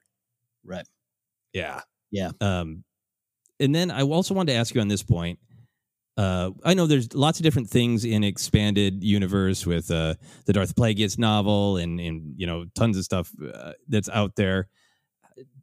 What do you think about this as Dooku's in modern canon? A little bit of his actual origin story. Do you think any of this is true? Do you think that he's already fighting his own battle with the dark side? He's walked away from the Jedi. He's maybe even fermenting some of this uh, separatist uh, feeling um, on Serenno and in other places. Uh, and then Nute Gunray comes to him and goes, Hey, I just got betrayed by a Sith Lord. And Duke is like, A Sith Lord? Let me Mhm. look into that. Hmm And then hit with the truth. Uh, yeah, I actually am really on board for this idea. I think there's a lot of interesting ideas, interesting truth to this idea here that Sidious might have, um, I don't know, you know, maybe even pull the cow back and be like, "Hey, it's it's me, Sheev. Come here, come here. Here's something to tell you." And, and he met Dooku at that spot, and Dooku has become again this amoral character who, who wants power. Um, it, appeals to him. I'm not saying he's like, oh, that worked for me. It's going to work on Obi Wan, but there's some truth to being like, well, as a Jedi, as I was hit with this truth, and it it swayed me, so it might work here. Uh, it factors in. You know, we always kind of talk. There, there's occasional conversations about Dooku from a certain point of view is like the father of the rebellion, right? He he he he was a separatist going against the Republic. The Republic became the the the Empire. So see, clearly he fought against it. And there's some fun fun aspect and angle to that. That's somewhat true. of Dooku saw some of the some of the truths in the Republic, but um, I do I do think this was a uh, talk about two gentlemen in a in a study or a parlor. I think that's how Dooku would have fallen. Wouldn't Yeah. with anywhere any lightsaber fight or anything. He would have fallen in a in a, at a, a in a study having tea. Yeah, yeah, and I know there's stuff in the Clone Wars that touches on this, Mm. and again, like in in you know uh, Darth Plagueis, which is no longer canon. But I really liked uh, that in Dooku Jedi Lost. That was really about Dooku's own sort of o- walking away from the Jedi and opening himself up to the dark side and, and experimenting with it and uh, obsession with prophecies and things like that. I would love this other half of like what exactly in modern canon was the contact moment uh, where Sidious really put his hooks into uh, Tyrannus, you know? Yeah, yeah. Because what uh, uh, Dooku Jedi Lost, they they have some interactions. Uh, but uh, yeah, yeah. What is what did what did coming off of Maul, right? Coming up and what and what and Palpatine see and he sees in Dooku. Oh, look at that Jedi ready to fall, or a Jedi that did fall or leave. No, actually, a Jedi that didn't fall, a Jedi that was like, I'm out. That's more valuable to Palpatine. So, oh, that that's a side. Yeah. For this, all this great, complicated stuff of like, I'm out for legitimate reasons, but also because I'm kind of pursuing the dark side. Don't worry about it. I, I got, I got it under control. Yeah. Uh, so we move on then to our big Star Wars poetry moment. Uh, Dooku straight up makes the offer and says, "You must join me, Obi Wan, and together we will destroy the Sith." And Obi Wan responds, "I will never join you, Dooku." Um, how do you feel just about it as poetry is? It, it is uh, very direct to Vader and Luke, right in Empire Strikes Back. Oh yeah, and, and beyond just the, the the jokes about Star Wars poetry, no, it's it's part of the the center here. It's part of a big truth, probably the truth that you don't want to hear that you got to deal with. Um, you know, I'm I'm your father, and and uh, uh, now this one, uh, everything you believed in is on quicksand and and can't keep you afloat here, Obi Wan. So it, it, it's a it is absolutely a, a needed repeat, uh, a needed stanza in this poem. Yeah, yeah, and I like that it reinforces that this is uh, at least partially the way the Sith operate. Uh, Mhm. and, and honestly, we kind of see it again in um, Revenge of the Sith, a different version of this of it, the way uh, Palpatine isn't or Sidious isn't selling to Anakin. Oh, become Darth Vader, and uh, we'll just really enjoy all the anger and hate of. Like, no, it's just it's just a different point of view. It's just a different path to you know helping people and, and bringing peace to the galaxy and like this idea that you know it's not that we are going to become this awful thing; it's that we're going to use these tools to defeat the truly awful thing. Mm, yeah. Um, which and then it even goes to Maul making the same uh, kind of offer to ah- Ahsoka of always like I can dangle. I know I look evil right now, but I can dangle a more evil thing that we should team up and stop together. Is uh, Yeah. I love that consistent uh, uh, method of trying to turn uh, Jedi. And you touch upon it, but the, I love the relationship between uh, master and apprentice on the villain side is so messed up. So- right? you, all, you all need some counseling. Sit down and talk it out.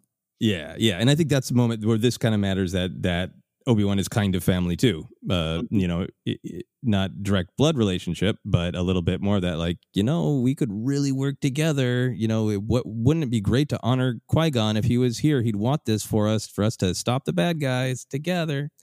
Um, in this specific moment, Dooku is selling to Obi Wan that the Separatists are legitimately opposing a corrupt republic that is being controlled by the Sith. So, what is your take on this offer? Why does Dooku do it? Why does Dooku offer Obi Wan to join him and to turn against his master Sidious? And why does Obi Wan say no? I, I, this is, goes to the the the Dooku stuff. I, we know this whole thing of of power, um, and, and what he wants, uh, and, and we talk about, um, you know, the the Sith um, ad- ad- adapting on the fly, right? I, I think. What what if he says yes? You know, what Dooku is like, what do I, uh, what do I got to lose? Right. So you yeah. So you think it is sincere? You think that it is a, you know, odds are small, but what if he just says yes, and then I can manipulate him? I can get him started on this path where he thinks he's doing a righteous thing. I can get my hooks into him, and I can turn him, and and maybe he's a powerful enough ally. If everything that Yoda and Qui Gon said about how great he is, maybe he'll be a powerful enough Sith that uh, I can use him to kill Sidious and take everything for myself. Yeah, and I'm basing that mostly on the decisions of Christopher Lee in the in that moment as an actor and what and, and what he's playing. I, I think it, it's as opposed to the clutching the pearls earlier and some of the putting the mask back on that's going to come later. I think I, it reads to me as sincere, A- a- and, watching it time and time again, it just reads me of uh, join up and together we can destroy the Sith. Like I don't think at that point because he's just laid out some truth. He's he's cut the foundations. He, you, you're not trusting like, and he doesn't want to. You know, this isn't a pure thought uh, as as much as. eh, Well, you know, it isn't a pure thought from Dooku of like let's destroy the Sith and then we'll we'll go celebrate with the Jedi again. Now it's like no, then we'll probably destroy them. But you know what I mean. So it's not it's not from a good point. It's not from a good heart. I'll switch back. Don't worry. Um, it's to his his his agenda and his purpose. But yeah, I I think Dooku again. All right. Oh, that sounds good. Take me down. Okay, cool. Let's let's go that way. Because he's got Ventress. He's working. You know, he ends up ends up not now, but like you know, ends up with with, with Ventress and Cass her side. But also there's you know like what are you doing training the you know Palpatine's aware of this, but like what are you doing? You're already recruiting stuff. Like Dooku's got a lot going on, and he likes power. So Obi Wan could have said yes. But he Yeah. I mean, this is just going into total head headcanon, but I also like the idea that uh, Obi Wan is involved enough in all of uh, Palpatine's important business that maybe Palpatine has a little bit of an Obi Wan hang up too. That maybe that's a little bit of where this is coming from. Of like, yeah, Sidious is a little concerned about this Obi Wan guy too. So what if I, yeah, what, what if I turn him? You know, and Yeah. you know, will that help me actually overthrow Sidious? I agree with you. I think the delivery is a great point. That it is delivered uh, with passion and sincerity, and I think it is a sincere offer to join him. And I think if Obi Wan had even been tempted to even play it out, he would have started down the path of the Sith. Dooku would have manipulated him to give into his anger that that's the only way to be powerful enough to destroy Sidious, and and he would have ended up controlling Obi Wan.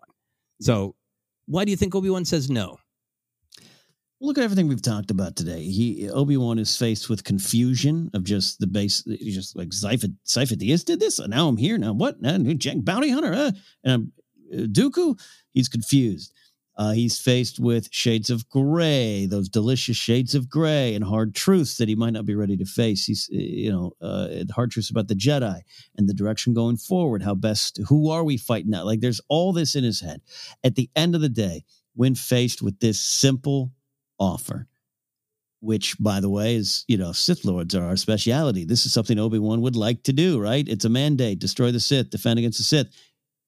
He he can not only see through it, but and maybe he can't see all the way through it. Again, it's clouded, but I think this is Obi Wan staying true to himself, saying staying true to who he is, and he is a poster child for the Order. We've talked about that a lot. Not that he doesn't have individuality or unique uh, take or personality there. He stays true to himself, and he bets on his core principles. Maybe I could have said yes, and we could have maybe we could have destroyed the Sith, and then maybe I could have done something. Or you know what? I'm going to stick to what I know, and what I know are my core principles, what has brought me here, I'm sticking with that. And man, I like Obi Wan. Me too. And I like what you just said. I think this is a moment of Obi Wan going, All right, uh, he has introduced a lot of doubt and confusion. He has, you know, tried to gaslight me. He has, you know, uh, thrown my old master in my face and made me question whether I failed him, whether I really know him as well as I hoped I did.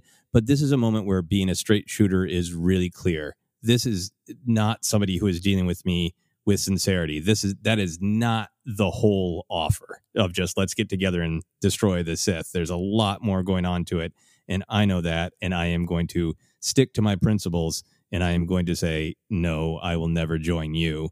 And I think it's one of the things that makes Obi Wan different, partially because of his character, and partially just because of his life experience I think a lot of this is Dooku just going like, "Hey, are there uh, are there any little cracks in your Jedi armor?" And we know with Anakin, with Ben Solo, uh, with lots of other characters, uh, Luke a little bit with his you know his absolute compassion for his father and for Leia. Like, uh, is there a little crack there I can get into? And I think he he Dooku pretty effectively uh, hits on a lot of uh, Obi Wan's uh, potential cracks in his armor and Obi Wan's just like, no, man, that's not a crack. No, you're you're not getting in here. He knows who he is. He knows he needs to be, and it gets him through tough situations. The Satine stuff again comes to mind. That's him going. I gotta go. I gotta return to what I know I can control and how I can go forward. Uh, not control in a Sith dark side way, but just what I know, core principles again. What what what what built me? yeah, carry me forward. Yeah, and just in that in that big picture way, it's clear to say, I will never join you. And then we get on to uh, the uh, sick burn of an exit line, mm-hmm. where after all of that uh, travel through uh, blatant lies, uh, half truths, uh, com- actual sincere appeal to join me, right back to exactly where he began this mm-hmm. gaslighting game of, well, I'm I'm not really in charge. And he gets that great line. It may be difficult to secure your release with a, a, slightly different delivery there. For you, why is this such a great line? What is the subtext of this? What is Dooku really saying to Obi Wan with this line? Uh, it is. Uh, I, I talked about it. it's it's the mask of Dooku back up or whatever that is. Uh, it's it's not necessarily clutching pearls. Um, um, but it is it's toying with them. But it's like we they, we just had this pretty sincere moment, at least from our point of view here. Like, join me, destroy the Sith. I've told you all these things. I told you the truth. I told you absolutely the truth.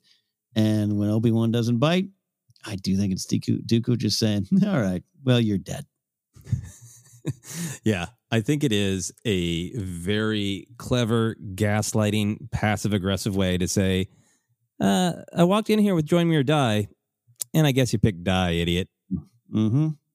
Yeah. And uh, I have come to really, really like that line. I think a lot of people do. Uh, just that because it, it, does feel like a button to the conversation, and it does feel like, uh, obviously, strategically in the moment, Dooku clearly has the upper hand, but it almost just kind of feels emotionally like he has the upper hand. Yeah, and, and there's some weight to it. There's it's almost as if there's a, there's a moment when Christopher Lee kind of plays it as is this the switch going back into whatever the role of, of of Dooku was at the beginning of the scene. But there's some like burying of the memories of Qui Gon and what could have been and the Jedi Order, and I'll just kind of like, eh, yeah, I'm not connecting with that. I'm going to kill you. Yep, yep. There's that little sigh of maybe difficult to secure your release. Too bad. you might have been awesome, but nope, no, we'll never find out. Hmm. Uh, head into sort of a big picture wrap up here. Uh, we talked a little bit about this at the beginning, but I'm curious what you're feeling now. When Dooku walked into that room, you know, what goals did he have and did he accomplish them in this scene? I, I think he, in terms of wanting or or confirming information or getting uh, things clarified uh, uh, as to what Obi Wan was here, chasing a bounty hunter, how much do they know? All those things we talked about. I think he got, I think he got enough what he wanted in that regard. As far as getting Obi Wan to join him, eh, probably winging a prayer. I didn't even need that, so that that I can do it without him. Um, so I think I think for for for me it was uh, going back to the original thing of what Dooku's thoughts or problems were going into it. it it's like ah crap, this thing, this finely built house of cards might be pulled if this stupid Jedi is roaming around causing problems. And I think he learned enough to know that either one, I don't have to worry here. I have to worry about that. We'll combat that. Also, I definitely need to kill this guy, which will probably force the hand. I, I think I don't want to say he won because I think morally Obi Wan stays true to himself and, and wins. If we're going to turn this into a weird competition, but I think Dooku, I think Dooku did okay. He probably walked out of there going, "Well, that went well." Yeah. Yeah, no, I, I totally agree. I think one of his uh, goals was just for himself a read on Obi Wan Kenobi. Like, are you as great as everybody says?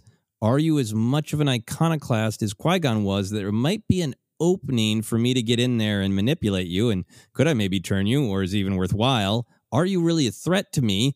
Or should I just, you know, uh, put you in an arena uh, faced with a monster uh, so the Jedi will come rescue you, as, as you said? And I think uh, this is why Dooku's a great villain to me. I think he walks away going, Obi Wan's not a big deal. He's really not that great. I tried all these little chess moves on him, and he for the most he pushed back here and there, but for the most part, he was just saying all the little "I'm a good boy Jedi" BS, and he's not that complex. He's not that great. I don't know what Yoda and Qui Gon were talking about. I'm gonna use him as you know a warm body to kill to get the Jedi mm-hmm. here. And then someone would scream back at him, Your overconfidence is your weakness.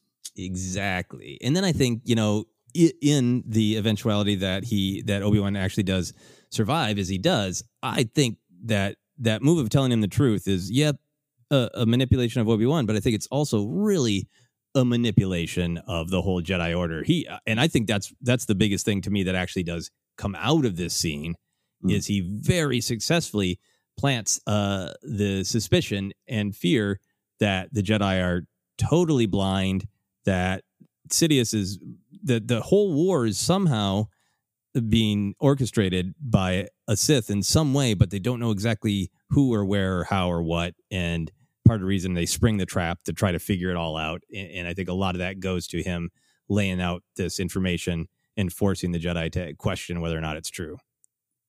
Yeah, yeah, yeah. The long the long play of uh, getting the Jedi to turn in on himself. Part of that type. Yeah, yeah, I like that.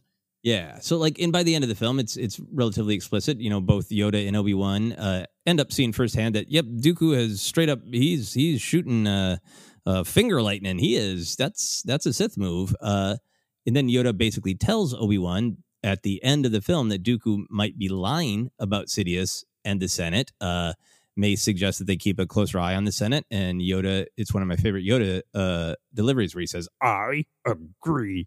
Uh, so they agree to keep a closer eye on the Senate, which means they've that this mistrust that Dooku wanted to plant is successfully planted. What do you think Obi Wan, after all that, by the end of Attack the Clones, what do you think Obi Wan is left thinking and feeling about this conversation, this interaction with Dooku?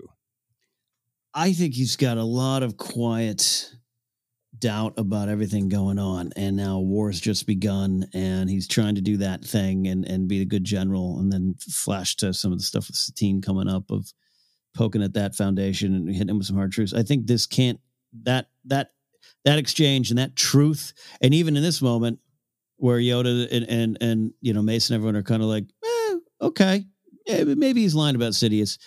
Um, Obi Wan doesn't have any I don't know. Does, he can't really counter that with no, no, believe him, believe him, believe him, because I, I, I think he's still wrestling with it. So I think there's some now some quiet doubt settling into Obi Wan, even uh, not just about Dooku, Sidious, and the Senate, but about the Jedi Order. Not the type that's going to take him out of it, but it is who am I? What what am I fighting for? Who, what do I what am I doing? What's my purpose? Those are those bigger things that factor in Obi Wan's life. Yeah, no, I agree. I think he, I think Obi Wan continues to just try to uh, figure his way out of things and just be as straightforward as possible and just like I'm gonna I I trust Anakin. I know he's having a hard time, gonna but I'm gonna keep believing in him. I'm you know gonna keep uh, training him for a short amount of time before he becomes a, a Jedi and uh, you know Jedi Knight and, and my brother. But I'm gonna you know stick by him and stick by this belief that he's the chosen one. Uh, yeah, war's not great, but that's what the Jedi have chosen. So I'm going to go out there and I'm going to do my job. I'm going to be a general. Uh, but I think you know Obi Wan starts getting more shifty and more clever, and uh, honestly, I think inheriting the legacy of Dooku and Qui Gon more of of being a little bit more sly and clever and manipulative. So I think he, in some way, he he grows a little bit. But this is a big, just kind of headcanon thing for me. I don't think it's explicit. I really like the idea that Dooku really, really successfully got into Obi Wan's head not in a way that Obi Wan would ever give in to the dark side, not any sort of expose a, a, that kind of fear or weakness that can be manipulated that way, but instead got into his head about Obi Wan being good enough, about did I fail Qui Gon? Did I not live up to being the great Jedi that Qui Gon thought I should be?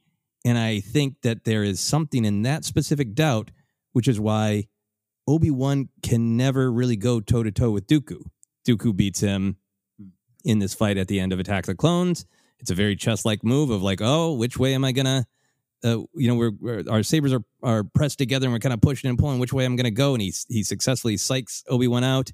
Uh, when they meet again in Revenge of the Sith, he gets taken out, and Obi Wan's you know he's no slouch. He defeats Maul. Uh, Ventress can't touch him. He, he, defeats Anakin, you know, and he defeats Anakin by being more uh, clever and thoughtful. Uh, but he can never go toe to toe really with Dooku. Um, and I like to think it's because Dooku successfully got in his head about Qui Gon. Yeah, um, I love that. Uh, it's some real world stuff of uh, like. There's been examples in my life where people in my industry or something who I'm, I'm I'm perpetually intimidated by only because our first interaction didn't go well for me. Like I, you know, felt embarrassed or felt out of my league, not on the same page as them, and that never left me, even though it might not be true. you know, it's right. just always in Obi Wan's head. I and what you're saying here, I I, I got to temper my expectations, but this of all the scenes in the prequels, I hope this has some lasting effect in the Kenobi series. If he's mm. sitting in the desert going, man, how did I get here?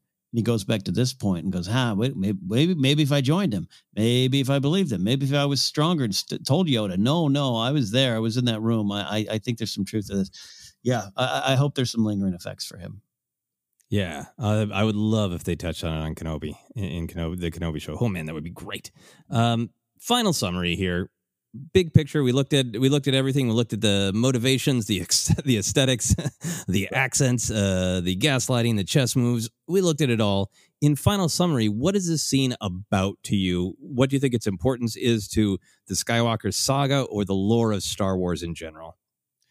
I think in terms of um lore of star wars to me the i don't know the, the legacy is kind of outside the story itself where it is this um and, and something I've talked about before, just like Star Wars asked you, who do you trust? Like, wh- who do you trust? What's the story? And how do you react to temptation? How do you react to news that that wavers you? And the big lesson that we talked about with Obi Wan, sticking true to who he is, um, because that's what he feels could save him and get him through, and, and and often does that. You know, his head he puts his head down and gets to work. That, that that's what he does. So I think that there's a outside the story, In, inside of it, importance of Skywalker saga uh, big mistakes, um, uh, destiny, pass, uh, passive, uh, different paths and choices in front of you. Uh, if it could have could have gone a little bit different for Anakin if Obi Wan did something here. So there's that kind of big picture stuff too for me. But I, I really love what this scene does outside of the story and what it does to us as an audience. Yeah, that's great. Um, I think for me, there's a couple things. Uh, I think that specific way of discussing Padawans just puts it on the screen in such a big way. The sort of the the strange family dynamic within the Jedi, uh, you know, who are uh, encouraged to care for everyone selflessly, but are encouraged not to have an attachment, and yet an attachment is built into their structure, which is you know partially to train them to let go, uh, but it's still there. So there's this real reminder of this weird family dynamic within the Jedi. I think it's a great reinforcement the, of what happens throughout the Skywalker saga of uh, the Sith manipulation that they tell half truths, full truths next to a lie, that they just absolutely cloud your judgment. Uh, talk about the dark side itself clouding your judgment. It's easy to see how Dooku just one on one clouded Obi Wan's judgment. Um, and then I think to take a step back into the uh, real world as you did, I think it's great to just have this scene in the middle of, you know, Attack the Clones is a great movie that has a ton of themes and ideas going on there's a part of it that leans into the B movie. It's it's got a big romance, it's got a car chase, it's got a big scene in arena, it's got a shaky cam actual war, it's got you know Yoda, a strange green frog fighting with a laser sword. It's such a big, wild, weird film, and then in the middle of it is this quiet little scene that's a strange psychological battle yeah. And I think that is just one of the one of the things that people gravitate toward this scene because it's a little different. It's just a little psychological battle. Mm, small, quiet, intimate, and powerful. Yeah, it sounds like the scene with Obi Wan and Qui Gon, or dinner at a nice restaurant. Who knows? You might be manipulated at the smokehouse here in yeah. Los Angeles. Who knows? Who knows? Uh, we always like to end things with a little bit of fun. So this is similar to a question that we talked about on the uh, on the Tuesday show. But if you could have a drink with either Dooku or Obi Wan, who would you choose to have a drink with, Ken? I think I'd have to go with Dooku. I've talked a lot about dining with Obi Wan, going to Dexter's Diner, all those kind of things. I think he'd be uh, Obi Wan would be a good guy to grab road food with. If you're traveling to Vegas, let's stop off here, get a burger. Uh, Dooku, drink, low lit bar. You mentioned the smokehouse here in Studio City in LA. Dooku would be a regular at the smokehouse. Old sophistication from another time. And you could sit there and have a nice drink with him in the corner and talk about uh, the evilness of the galaxy that he's a part of. Yeah. Oh, that's great. That's great. Uh, yeah. You know, I was going to try to pick Dooku, but I couldn't. It's got to be Obi Wan. And in particular, most of the times when I sit, think of sitting down and having a drink with Obi Wan, I think about like, oh, what what could I learn from him? What stories could he have to tell me? When we go through this, I want to sit down, have a drink with Obi Wan, and say, "Don't let Dooku get inside your head. Let me give you a pep talk. Mm-hmm. you are a great Padawan to Qui Gon. He's so proud of you. You did great, buddy." Yeah. yeah. Yeah. That's what I want. A cocktail and a you did great, buddy with Obi Wan Kenobi. boy. That is our big look. Uh, we went deep inside this scene where Obi Wan met Dooku and Dooku met Obi Wan for the first time, but not the last. We'll be doing more of these great scene by scenes, and we're going to be doing more polls, right, Ken? Yeah, absolutely. We'll update the poll on the Patreon page. We want to do do one of these about once a month is the goal of you know five weeks give us a little bit of room my friends but you know what i mean uh, we like to dive in deep and we need time to do it um, but yeah uh, patreon.com slash force centers where this poll was up this one again came in second to Rey in the mirror cave and it was so close we just said let's just roll right into this one yeah, exactly. So we rolled in and we are going to roll out. Ken, where can people find you and what other stuff do you have to plug?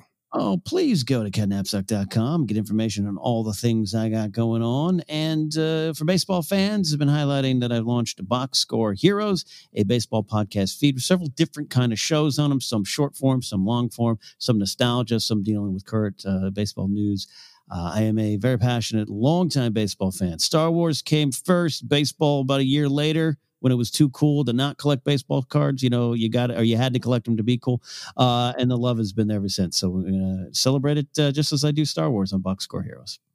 Excellent. And then uh, for myself, you can find me on Twitter and Instagram at Joseph Scrimshaw. And you can check out all my other comedy adventures, my other podcast, Obsess, comedy albums, all that on my website at josephscrimshaw.com. And of course, we have all of our great Force Center stuff going on. You can find us on Twitter at Force Center Pod. Our Facebook page is Force Center Podcast. The podcast is, of course, available on Anchor, iHeartRadio, Apple Podcasts, Google Play, Stitcher, TuneIn, all sorts of places. You can get our merch at teepublic.com slash user slash Force Center. And of course, you can support us on patreon.com slash Force Center. We're always making new plans over there.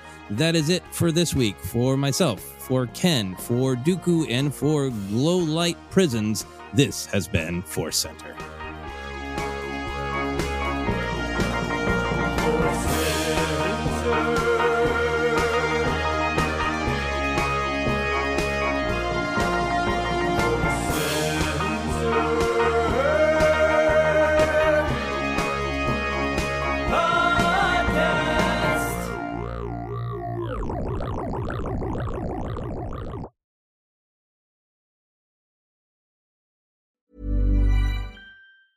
Hey, it's Danny Pellegrino from Everything Iconic.